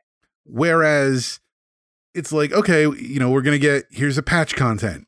Here's a cinematic. Here's a... you know, a cutscene and an expansion, you know, and the thing too is, like, they came at such, you know, I mean, obviously they have reasons. It's not like a completely random interval. It's not like they're just like, drop the cinematic. But there was no steady pace to the story. And I think overall, when I look back at Warlords, I've actually seen this happening now. People going back and saying, I don't understand why people didn't like Warlords, that it was a great expansion. And I'm like, I hear you, and I know why you think it was a great expansion. Mm-hmm. And that's because the one thing that doesn't carry forward, that doesn't propagate when you play an expansion as it existed, is that you don't get the downtime. When you play through the leveling experience in Warlords and then go right into the raids and, you know, do the zone, and, you know, you go right into Tnan Jungle and you play through all that, it's a tight little package and it's very well put together. Yes. And you can maybe spot a little thing here or there where, you know, maybe there was something more, but regardless, it all fits together. And if you just look at that now as somebody going back and be like, oh yeah, you know, even if I'm going to take a fresh character and level up through Warlords and go through that experience, it's a great experience. But you weren't there for the, what was it, like 14 months of Hellfire Citadel? Mm-hmm. Like, you weren't there for the, you know, what was it? You weren't there for the selfie patch when we're dying for content. And they gave us, I think they gave us the selfie cam, and maybe, I think the jukebox came out in that patch too, didn't it? Like, there was, like, yeah, but there was a content drought, and I think that's one of those things. Like, I remember Mists of Pandaria. Like, this happens pretty much every expansion where either except Legion, Huh? Except Legion. What? Okay, fair enough. Which Legion, but yeah. Then anyway, not to interrupt. Continue. Okay, but it's. I lost my train of thought. Sorry. No, it's okay. It's okay because I was like, oh yeah, because Legion. Well, I mean, Legion was great because you could continuously level characters. And I don't know. They always felt like there was so much to do, which is nice. Go ahead. Well, you say the thing about Legion, and I guess that's like the thing is. It's easy to look at Legion and say, like, okay, like Legion came out on you know, what is August 28th or August 30th or whatever of 2016, and then it ended, you know, by August 18th of, you know, 2018, and it fit perfectly in there. And there, you know, just when it was starting to get long in the tooth is really when something came along. But the problem with that still is that you can't see. It's unfair to blame the end of Warlords of Draenor for the content drought when that content drought was entirely due to us waiting for Legion. And the same thing at the end of Mists of Pandaria. That content drought we're stuck doing Siege of Orgrimmar for like 14 months or whatever was us waiting for Warlords. Mm-hmm. So the real impressive thing is that going from Legion into Battle for Azeroth, or you know, that they did. They had Battle for Azeroth ready that quickly, and mm-hmm. you know, some people will say, look at the state of Azeroth armor, they didn't have it ready, but overall, I mean, yeah, exactly, yeah, but the fact is, we got into that pretty quickly, and I think really the problem is that when we look back at Shadowlands, I think one, you're going to see people in about 6 years because it seems that's about how long it takes. Mm-hmm. You're going to see people in 6 years looking back saying that was a great expansion. The story did make sense. For the most part, the Jailer still might be a weak villain. I mean, there's work to be done there, but you know, but look at the Sylvanas' arc, look at, you know, the depth they had for the Covenants and all that stuff, and the mm-hmm. Covenant system, you know, now completely removed of any real power. 'Cause I'm sure they'll wind up, you know, the Covenant abilities are probably going to be nixed in, 10.0 any or whatever. 'Cause nothing sticks around like that. It's all borrowed power anyway, mm-hmm. but you know, people are going to look back and say, you know what, the leveling experience, it wasn't that bad. It was a very tight expansion. But again, like they weren't there. And the weird thing about Shadowlands is that the content drought, the worst of it came after 9.0. Yep. It wasn't at the end, mm-hmm. which is unusual.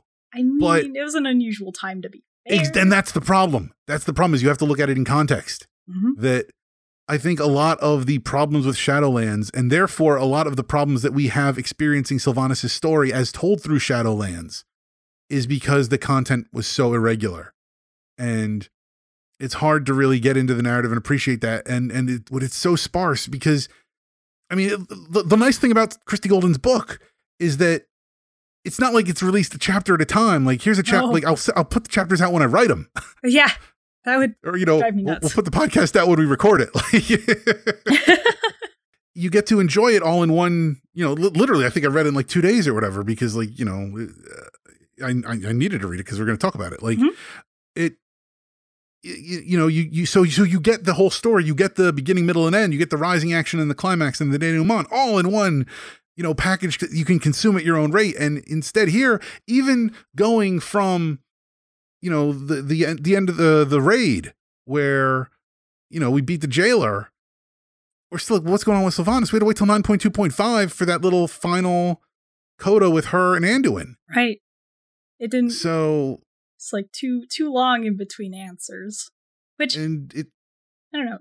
They've kind of done that all along for Sylvanas, but like, it's kind of funny because if you think about like Garrosh, and I'm comparing them, because I feel like it's a good comparison kind of in pacing between the two characters. Like, Garrosh felt like he had constant beats where, like, we kind of knew what was happening with him, and we didn't necessarily know what he was going to do next, but we had an inkling that it wasn't going to be good, right? But for Sylvanas, I think that one of the problems is that we separated people into loyalists and, like, you know, people that were like, oh, yeah, she's a villain, right? And so there were a faction of people that was like, okay, I believe whatever she's doing, it's got to be for the better of something. Like, she's got to, she can't be truly evil. And they did a good job kind of wrapping that up in the book, in my mind. Like, they did a good job explaining how she came to the conclusion she did. And I'm like, okay, that actually makes sense to me.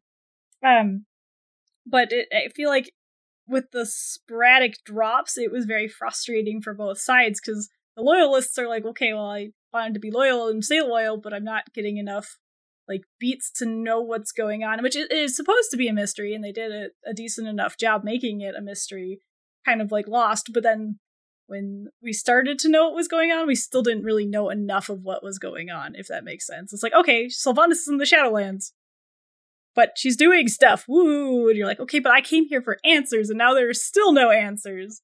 And I guess I think that was kind of frustrating for the fandom in general, like you're saying. The problem is that Sylvanas became a lot more merciless. Well, I mean, she was always kind of merciless in a lot of ways. But I think maybe she was using it on what we would consider to be like innocent people a little bit more than we might have been comfortable with.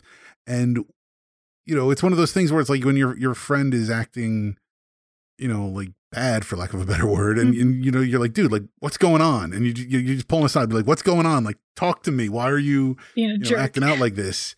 Exactly, being a jerk. And you can't do that with Sylvanas. We just kind of have to be like, okay, I'm going to be a loyalist because, I mean, Lorthamar, actually, they do a very good job of like letting him represent like the conflict, because he's like, okay, yeah, burning Teldrassil, not great at all. Mm-hmm. But not a fan. she gave her life in service to Quel'Thalas, and you know, her family, were hallmarks of, Sindori society, or I guess not the Sindori at the time, the Kaldori society, yep. And and she's time and time again proven to be an ally of the Blood Elves and whatnot, and so. Right. I'll give her the benefit of the doubt. Like, it doesn't look good. Like, he can see that. He's not an idiot. No. But at the same time, he's like, I'm not ready to turn on her. And I think it's not till really like the end of, it's not really until like she reveals herself to be working with the jailer that Lorthamar is like, I should have gone after her sooner. Mm-hmm. Like, he kind of realizes like, yeah, he made a mistake, because then, it's the beginning of Shadowlands when she has the leaders abducted, and Lorthamar, you go talk to Lorthamar because he's like the last guy left up in Orgrimmar. Right. And he's like, I shouldn't, I kind of let my feeling, my feelings about Sylvanas, blind me on this. And it's like, he didn't know. Interesting. Cause I wonder if that's why she spared him. I never thought about it, but like, her and Lorthamar have history, and she grabbed some of the leaders, but not all of them. Indirectly, because she took everybody that like went hard at her, like that was leading the rebellion right at the end of BFA. And I don't think Lorthamar was there because he was on the fence about it. I don't think he was outside the gates of Orgrimmar there. Like, it was Thrall and Jaina and Anduin and Sorfang's not there anymore. Not right, but he was there. Yeah. She took, Bane even then, because he had gone against her in Battle for Azeroth. She took everybody, or not even outside the gates of Orgrimmar. It was everybody that was in the Crossroads cinematic, which is where they called the Crossroads cinematic, and it's not set at the Crossroads. It's set at just outside Thunderbluff. Yeah, it's kind of weird, but whatever. Yeah, but yeah. I guess I'd never really considered that. Although part of me is a little surprised that she didn't want to like go after Talonji, because Talonji gave her a lot of lip at one point, which I really liked. I need Talonji. I want Talonji to be the war chief. I don't like that we have a council. I want a war chief. I want it to be Talonji. Thank you. Okay, I'm sorry. It really bothers me. I think I talked about this on the last podcast. But one of the reasons I feel like Shadowlands, kind of parts of it, a lot of it has been great, and I don't want people to take this as criticism for the entire expansion. One of the reasons that parts of it have left a bitter taste in my mouth, I think, is because they put a lot of change into the Horde. Like, they changed how it was structured. They changed a lot of they changed the leaders. They changed like the Forsaken, how the Forsaken lead their own people. I'm like, okay, I get it. I get it. I know, like, we've had a war chief and we don't want to do that system anymore, but it's like, I feel like there has to be someone at the head, though, because then otherwise it's like, it just feels like it's in disarray right now. To me, it feels almost too chaotic, because it's weird that we don't have a one-for-one with the Alliance anymore, because, like, Alliance have King Anduin, and he's leading them, and we have no idea, we're just all here, and we're just, like, in a room throwing papers at each other and yelling. I don't know. It's not that bad, but it doesn't feel good not to have a figure to rally behind anymore. Like, that feels pretty bad to me, if I'm being honest, because it's like, it didn't matter who it was. Like, I loved Vol'jin. Everybody knows I love Vol'jin. It was really cool to have a leader that wasn't an orc. And even having Sylvanas for a while, it was like, okay, cool. Like, we can rally behind this character that everyone knows. She's a character, I don't want to say like Pikachu, but in a way, I know that people recognize her as being part of the Warcraft universe, although they know nothing about Warcraft. And so I feel like having that figurehead to rally behind and be proud of, even if they're not doing things that you absolutely love at the time, you're like, okay, well, this feels cool because, like, the story is focused on some character that I need to care about, or I can go directly interact with. And turning it into a council just, I don't know. It just doesn't feel good. It doesn't feel right. It just feels like there is no leadership now. Like, right. No one wants to get up on that helm, or they're like, it's like, did you see the last couple of people that got on that throne? Like, they all died, man. Like, I don't want to get up there. See, we need another alternate Gul'dan to show up, and he's already taken over the Shadow Council in past iterations. Like, you know, let him figure out how to infiltrate this council, and maybe we'll get some Dreadlords in there. I don't know. You know, like you said, like, it's all about having that, like, figure to rally around. I mean, as much as Sylvanas was problematic, mm-hmm. that Battle for Azeroth cinematic, it was so good. Like, even knowing how everything turns out, like, yes, I still get goosebumps. And every time. I don't understand why they don't macro, or, like, you know, bloodlust and heroism. Mm-hmm. Like, that's what those moments were. Mm-hmm. When Sylvanas yells for the Horde, that's her, you know, calling, you know, shaman bloodlust. And I was like, I'm coming! Right. And then when Anduin does his, you know, giant resurrection Alliance thing. Yeah. Yeah. Yeah. That's heroism. And like, they should just set it so, like, when that gets cast in your raid, like, everybody yells, like, for the Horde, for the Alliance. Mm-hmm. Like, that should just happen. That would be cool. Actually, now that I want to make a macro, because you can do / for the Horde. Yes. I don't know that a lot of people know that they put that in BFA, which was really fun. But yeah, like, having that point to rally behind. And I don't want to dive too much into this other topic, but it does. This part actually brings up another part that I think I feel strongly about, and I know we've talked about having, like, third factions or completely dissolving factions, and I know that Ian at one point, he's like, you can't do that, and I tend to agree with him, like, gameplay aside, like, having people be able to join raids that are on opposite factions, parties, that's fine, I got that, I think that's great, but taking away the tension between the Horde and Alliance, I feel like, guts a lot of what Warcraft is.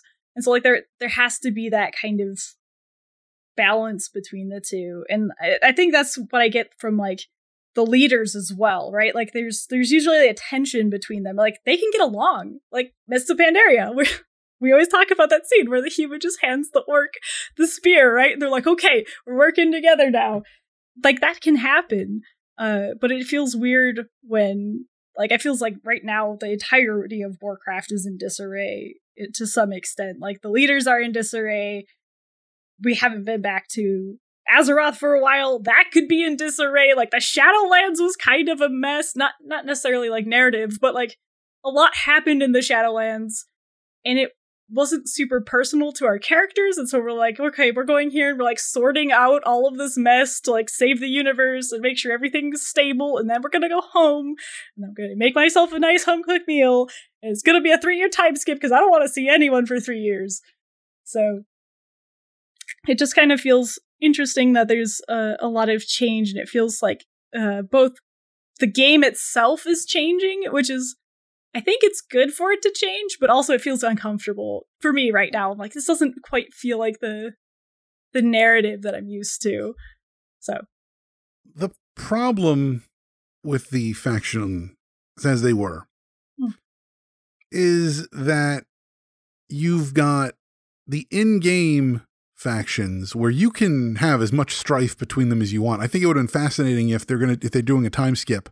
They could have like I think of Parks and Rec when they did a time skip for their last season. And we come in, after the time skip, and Leslie and Ron, who had been like, super close, are all of a sudden at each other's throats. Like they can't even be in the same room together. Mm-hmm. And you're like, well, what happened? And that was like a 5-year time skip. And it was two characters who were close. And then they set it up. So like, oh no, they hate each other now.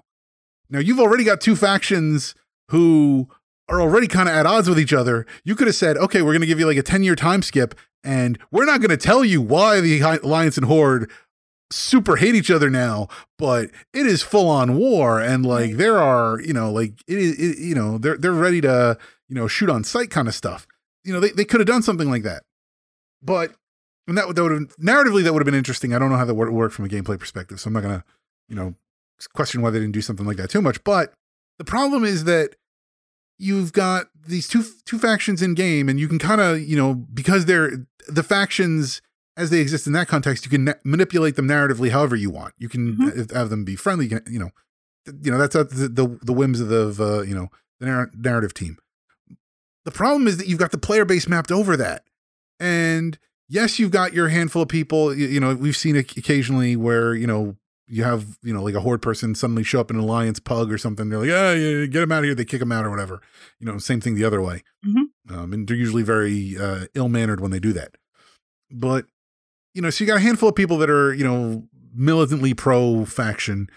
And then most people, they just want to play with their friends is the problem. And right. Like too often that we just run into that barrier. I mean, I've been able to take advantage of the cross-faction raiding and raid with a bunch of Alliance people or run some dungeons with a bunch of Alliance people.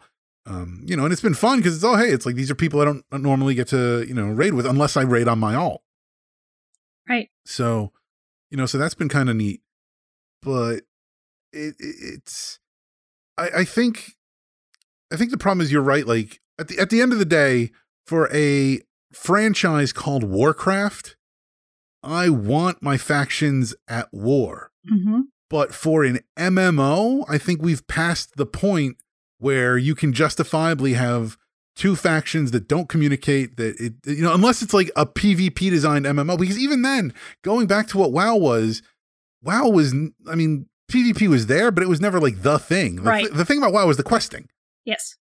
Especially early on, and now it's become the thing about WoW is the raiding, and like you had like the Warhammer, the Warhammer MMO that came out around like 2010 ish. I want to say 2009, 2010. I remember playing that one. That one was very PvP based because like even then they were like there is no safe capital city. Like your capital city can be under attack at any time by a raid that comes over. And it's not the same as like, you'd be in Orgrimmar and they'd come in and kill Thrall. Like, you'd lose parts of your city and stuff. And there was some questing in there, but for the most part, like that was intentionally PvP oriented. I think if you design it from the ground up to be like that, that's something you could have. But then again, that game is defunct now. So I still have, right. I still have some gift cards that are subscription cards that I didn't even get to use, but put them in a museum. Exactly. But I think if they were going to do a time skip, what I would have liked them to do, and I know it's almost like they picked 3 years because it's just enough to say, yes, there's a time skip without really changing too much. Right. Like they can just change a handful of things here or there, but it's not like, oh, hey, like everybody, is dead. And now, we're hanging out with their kids kind of thing. Like, and I feel like that's the problem we also have with Warcraft is every expansion is about 2 years. Like both real time and in game, it's like 2 to 5 years whenever something happens. And you're like, okay, at some point, like, for example, Clanker, like, okay, he's going to start getting up there pretty soon. And I'm like, because goblins, like, historically can live to be about 100, but most of them don't make it there because they die in tragic accidents, like blowing themselves up. But it's like, it's one of those things where it's like, okay, your adventurers are starting to age. Not that a lot of people think of it canonically that way, but those in the RP community that aren't elves or a long-lived race are kind of like, so how old am I now? Or like, do I just have to ignore this part of the lore that this happened and I have to keep staying forever young? Or like, how does this work? Like Thrall, he's had a family now. It's like, are his kids gonna start to be like little Anduins? Like, are we gonna start to watch them come up through the ranks too? It'll be interesting to see where that goes. We're approaching the point where, what's his kid's name? He has two, Durak, doesn't he? Durak, I think Durak is one of them. Durak and yeah, I don't remember what the little girl is. I think it's a little girl, but I think it's a little girl. You're right. I mean, he was born after Cataclysm. I think before Mists, so he's got to be about like 13 or 14, and we know like orcs hit maturity around like 16 or 7. Like, wasn't that how old Thrall was when he like started leading the horde and breaking out of Durnhold? Probably teenage years. Yeah, so I mean, he's got to be close to being like getting an adult orc model, which is kind of weird to think about, honestly. Right. I don't think we have like young, and this is a little random. Forgive me for the slight tangent. We don't have different model types for like orc bodies. You know, everyone has the same muscular orc body. And what's interesting to me, just bringing up this little side point, is that now with the Drekthir, they've actually done like a body slider. So it's like you can have a really muscular Drekthir or you can have a very skinny Drekthir. And part of me hopes that they might bring that to other characters as well, because that would be kind of nice to be like, oh, hey, here's like a teenage orc that's a little on the skinnier, you know, side of things, hasn't quite built up all those years of muscle or anything like that. It'd be interesting to kind of, it'd be nice to see more differences between characters, I guess. And I hope they're going that way. I think they are slowly. I could see them doing that when they feel it's time to upgrade the models again. I mean, they just did that back in Warlords. Yeah, so. But that was a while ago. that was a while ago, but I mean, I, you know, I guess they have to decide like when is it going to be worth it. I mean, those old models needed the update. Oh yeah. I think the new models have held up fairly well for the time being. It's mostly, if anything, people just want more customizations now. They don't necessarily want like they're high enough res. They just want, you know, give me all the hairs, give me all the, you know, what is it? They said there's like 80 billion different Drakthir you can have because of all the customizations. There's a lot of customization. I've been very impressed with the pictures I've seen. I don't get how like your under armor is a customizable thing. Like as a Drakthir, you can customize your underwear, but it's all armor. Right. Yep. I don't know if they can show armor over the Drakthir. I'm not sure, so that might be part of it. I think it might be, yeah, some of it might be because they can't show some armor spots, I guess, but that's an interesting choice that they made there. But yeah, there's a ton of customization on there, you know, as you'll see when you get into the game. Yes. But no, it's just I don't know. I think they could have played, you know, give a larger time skip. I think they need to just mix the factions up. I think you know what it is. It's like you watch like some of like the reality shows, and it's like, you know, like, oh, shifting alliances. Oh, like these people are together. Oh, now these people like. It's like no alliance, and I'm using that word intentionally in this case, like no alliance is static. Mm-hmm. And so, you know, like they teased it a little bit like, oh, maybe the Blood Elves, you know, back in Mists, maybe the Blood Elves will join the Horde. Or not the Horde, the Alliance rather, you know. Blood Elves are in the Horde. Yeah. And so like, you know, it'd be neat. I think that's the thing is that like have the Alliance, have the Horde, and, you know, just let everybody be Pandaren. Like everybody can kind of choose where they want to go. Like, you know what the factions stand for. You know who the leaders are. The leaders would be free to switch around. So it's not like, oh, hey, if like, you know, Lorthamar decides he wants to be part of the Alliance now because he doesn't like Garrosh, I as a Blood Elf don't have to follow him. I can stay with Garrosh. Like let the factions actually stand for something. Give them a distinct difference. That's because, I mean, at this point, they're both really just for Azeroth. They're like, hey, you know, like we just want to, you know, there's no real philosophy between the two of them that like I can get behind to be like, oh no, like this is, you know, like the, you know, like as the Horde is composed now, there's, you know, even then with the council makes it feel more like the Alliance because it's all, you know, like you said, there's no strong leader there. Like, so, you know, like let the leadership be malleable. Let the main NPC characters, you know, Bane and Jaina and you know, Thrall and Anduin, like let them move back and forth between whatever groups they want, but let the players do that too. And then, you know, yeah, if you're gonna have humans running around Orgrimmar, I don't care because it's never, you know, I think that's the one thing is that for the faction difference to be race based, that's problematic, and for it to be so starkly race based, like that's problematic, especially with a lot of what we're seeing out in the world these days. Like make it more ideological, and so that it's like, okay, you know what? You like show a bunch of orcs like, oh hey, this human here, he's cool with the war chief, and we're cool with him.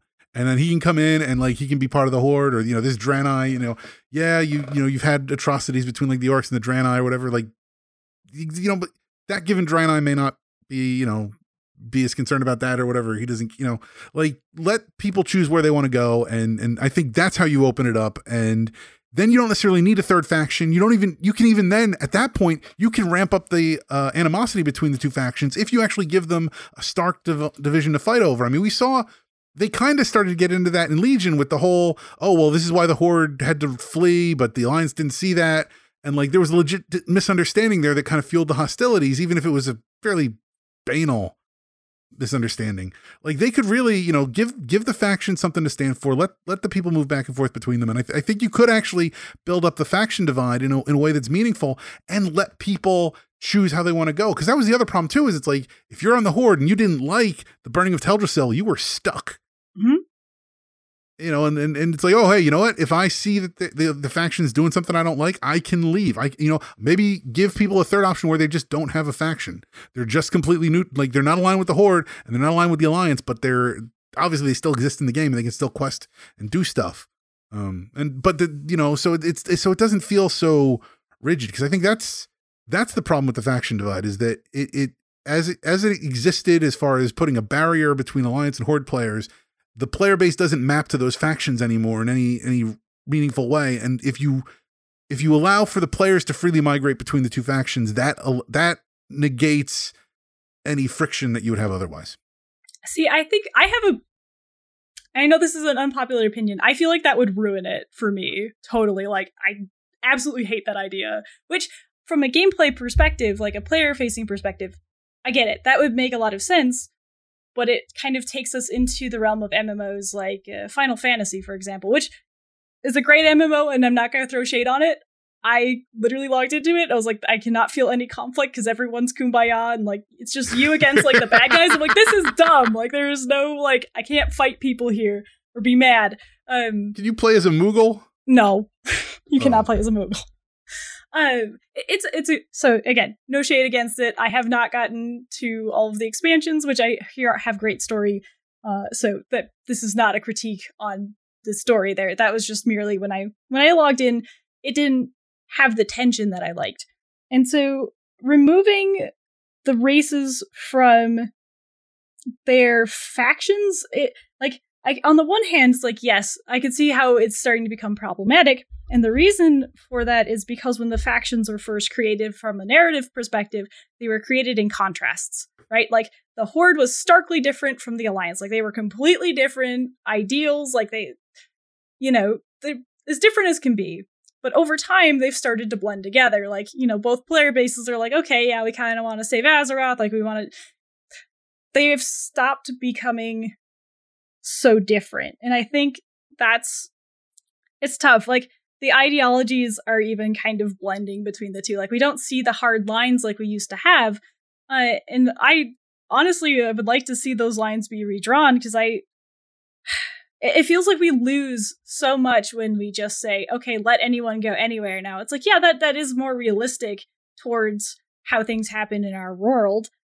But it also feels like we're losing something very precious that was Warcraft, that the divide of the two factions, like the two pieces that are constantly warring over the world, the focus that has been all of World of Warcraft has always been these two factions, and it's tough because there isn't really a good answer to that. Ian Hazakosis kind of came up and said that at one point. He's like, no, the factions always have to be in conflict. He's like, they might change someday, but it, in his opinion, is like, I don't want it to change because that is not war anymore. There is no conflict, and that's what the game is based on.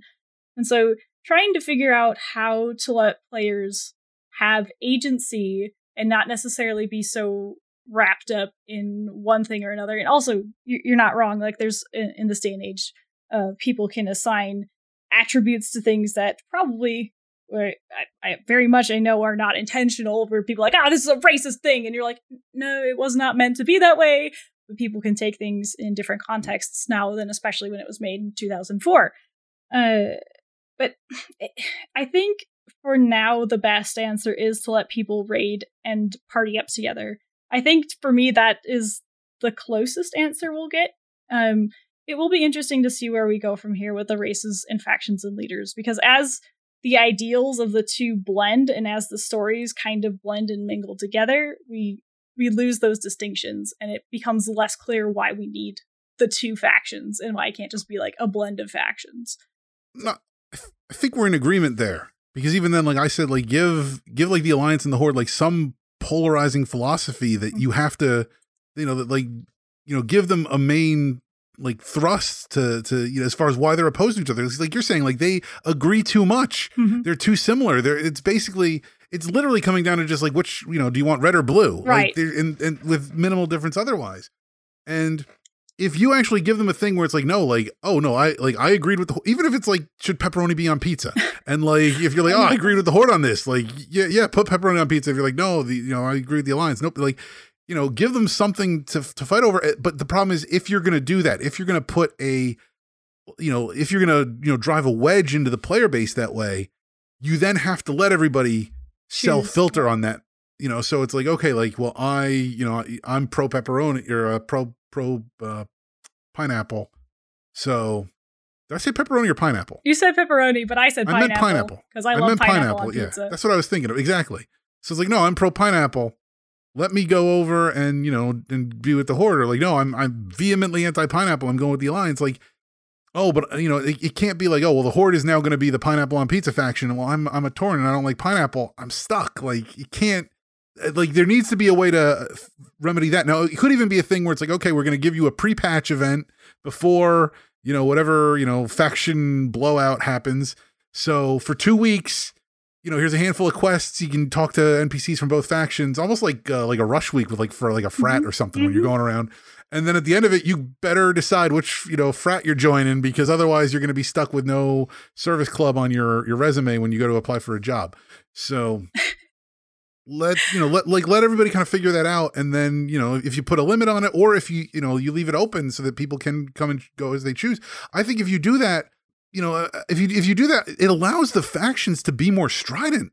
I mean, just imagine how Siege of Teldrassil plays out. If I mean, if you remember all the people that went around with no shoulders because of the whole like, oh, we're taking off our shoulders thing as their like way of protesting. Imagine if they just straight up left the Horde, and then you go over to Stormwind, and all of a sudden now you see all these orcs and Tauren and trolls over here with no shoulders because they're still doing that. But all of a sudden you see all these people over here like, whoa, like this is the direct fallout of Sylvanas' action. And you can actually see the migration from one capital to the other. You know, there's things they could do to play with that. But yeah, I mean, I can see if you're like, you know, if you don't want it maybe too, you know, free flowing, that maybe you do want to lock that down. But well, I feel like the problem with that, there's a lot of mechanical problems with that are just purely like gameplay issues, not like player facing issues, but like back end issues that would cause a lot of problems to have something like that happen. And then it would kind of trickle down to players too, because then you'd have some people in Orgrimmar, you're like, great, it's a ghost town now. I love this game. And it's like, okay, well, you know, most people wind up going into one faction or another. Well, real quickly, because we're already at the 2 hour mark. For now, because I'm assuming we'll talk about her again at some point. Probably next week we'll come up with a reason. Yep. But what are our final thoughts on how things stand with Sylvanas? All right. I think they did a really good job wrapping up her and her character. Like you said, they did a great job filling in the gaps. I was worried that I wasn't going to be pleased with the ending, but I feel like they did a good enough job explaining her thoughts and where she came from that it felt organic to me, at least as organic as it possibly could with the plot threads that we had. And I'm pleased where they left off. And I think that her character is in a good and a very interesting spot, because when we come back to her, she will be very different from the Sylvanas we did know, but they did a good job wrapping that up. Like, in a way, it doesn't excuse what she did, but in a way we got to watch the Sylvanas we did know deteriorate into a different kind of Sylvanas. And then we immediately got a brand new Sylvanas, which is kind of weird. So, like, it's going to be interesting if when she comes back. And that'll be really fun to explore and hear all of her stories. Where is Nathanos? I know! She better go try and find him, because I was very upset. Like, especially because you know that she knows he's down there somewhere because Tyrande killed him. Because she's like, yeah. Also, my little nitpick was like, but they worked so hard to get that new body for him. I'm like, how dare they? That was a while ago. He's had that body for a little bit now. Yeah, but they did a special ritual. His poor cousin. I'm mad about it. It was very. I mean, I kind of had some undead body. I don't know. It was better than a lot of the Forsaken. It was funny when the cousin shows up in the book, like just to like give a little reference to him. And you're like, oh, that guy. Yeah, that guy. I also do love how Sylvanas is like, oh, it's because you're so ugly and everything here is so nice. That's why I like you. I was like, their banter. God, I'm gonna miss their banter. I think we've talked about this at length, and then I'll let you go. But the last thing, this is not a Sylvanas, but it's directly related. I'm going to miss the heck out of Nathanos, because he was like the one character's like, oh, it's you. And I was like, oh, Nathanos. I actually missed like this hostility. Like I missed the open hostility to you as a champion. I feel like we need more characters that are just like, oh, I don't want to deal with you. And you're like, we're going to be friends because we have to be. I love doing that when characters like, I openly despise you. I'm like, no. Just click them until they're like, I am literally going to punt you. I'm like, good luck. But yeah. So I'd like, Katie's like 11 out of 10 stars. Did good. I liked it. Do you think, well, I should say not do you think, how long do you think it will take Sylvanas to cleanse the maw? Oh boy. Well, especially with the wibbly wobbly, timey-wimey stuff that goes on, it could be 2 expansions from now, it could be 6 expansions from now, it could be like, oh, end of this expansion. It's like, and she's done. And you're like, really? So that was fast. She's like, I've been here for 7,000 years. And you're like, okay, all right. It'd be interesting if there's some way for her to track the time, like in her own way. But since she's not really alive, it wouldn't matter. Also, it's not like she needs to sleep or anything. Right, but like, if you were alive, would you age in the Shadowlands? I think that's what we're going to see. I think with Anduin, is probably that they're going to come back, and Sylvanas will look the same, and Anduin will not. Well, I mean, you shouldn't. But anyway, yes, probably correct. Sylvanas, as she's going through the maw, starts. Time takes its toll on her, and she starts falling apart. But she's able to detect the one scent of life in the area, and it's Anduin. And so, of course, at first she approaches and she's friendly and they're talking, and eventually she realizes, I need to claim his body. I don't know how I would feel about that. Oh, and then the weird ships are going to come out about it, like all the weird fan fictions, and I'm like, What if that was actually Sylvanas inside Anduin's body no. in that the wolf story or whatever set in the future? Oh, that would be weird. That's just like getting into Ragnaros Dance Studio weird. Yeah. No, this is weirder than Ragnaros Dance Studio. Yeah, it is. This is like too many cups of coffee weird, where Ragnaros Dance Studio was like, haha. Too many cups of beer weird. Yeah. This is. All right. So what did you think? Overall, I was satisfied. Mm-hmm. I had my little pet theory of how I wanted it to end, but I also knew that's not how it was going to end. So, mm-hmm. Once I put that aside, I was like, okay, I was willing to let the story come to me instead of like trying to, like demand the story match my expectations. Right. And so in that regard, I was satisfied with it. I think the book did a great job of tying everything together. And I think overall, Sylvanas is in a good place right now, that they did but didn't redeem her, mm-hmm. if that makes any kind of sense. And I mean, that's the best you could ask for. And then they kind of just put her on the shelf to let her go sit over there. Let her cool off. Presumably when we see her again, we'll at least we can have a discussion about, does all the work she did in the mall for however many thousands of years that she did it, does it weigh against the Teldrassil and Nathanos' cousin and all the terrible things she did leading up to that. That's a discussion we can have when she comes back. But overall, I enjoyed the ending. I think I'm glad for how Shadowlands finished. The 9.2.5 stuff, I think, were nice little capstones on everything. Mm-hmm. At this point, I'm personally just enjoying the content systems in Shadowlands, and I'm trying to get all them done. And I'm thinking I'm going to try to do all the Stitchflesh stuff over in Maldraxxus, but I don't know if I'm going to get that done before the expansion drops or not, but I can try. And I'm still trying to get my Slime Kitty and all that other stuff. But putting all that aside, overall, narratively, I'm comfortable with where we are. I don't mind the 3-year time skip, and I'm ready for Dragonflight. Agreed. And that said, this has been episode number 152. I think we'll break this in 2 parts. Yeah, it's been kind of long. Yeah. But thank you to Jarrett for producing and editing, and thank you for downloading and listening and staying with us. Yes, for at 2 home part. There. Through all 2 hours of us talking about Sylvanas and then not talking about Sylvanas. We are at Torn and Goblin on Twitter, also at the Mash Network. Find us on Facebook at facebook.com/mashthosebuttons. Also YouTube at youtube.com/mashthosebuttons. Katie, where can people find you? As always, you can find me at HyruleMaster77 on Twitter.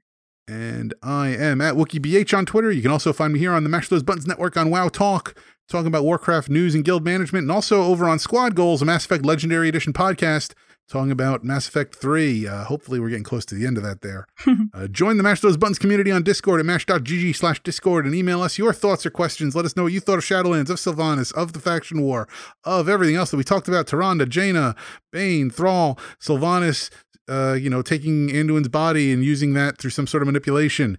Email us your thoughts on all those things at torngoblin@mash.gg. And if you enjoyed this episode and would like to help us out, please share and rate it if you can on your favorite podcast platform of choice. And visit mtv.gg/support to see all the ways you can support Mash Those Buttons and all our great podcasts, including on Patreon, where you can support this show by joining the Torn and the Goblin membership at $1.25 per episode. Or you can provide general support for $2 per month.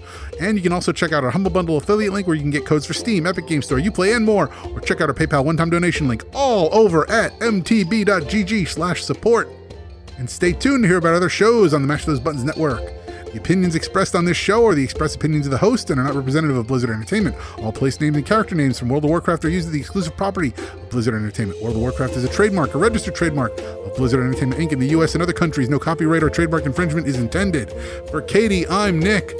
Ancestors watch over you. Time is Sylvanas in the Maw, friends. Yes, it is.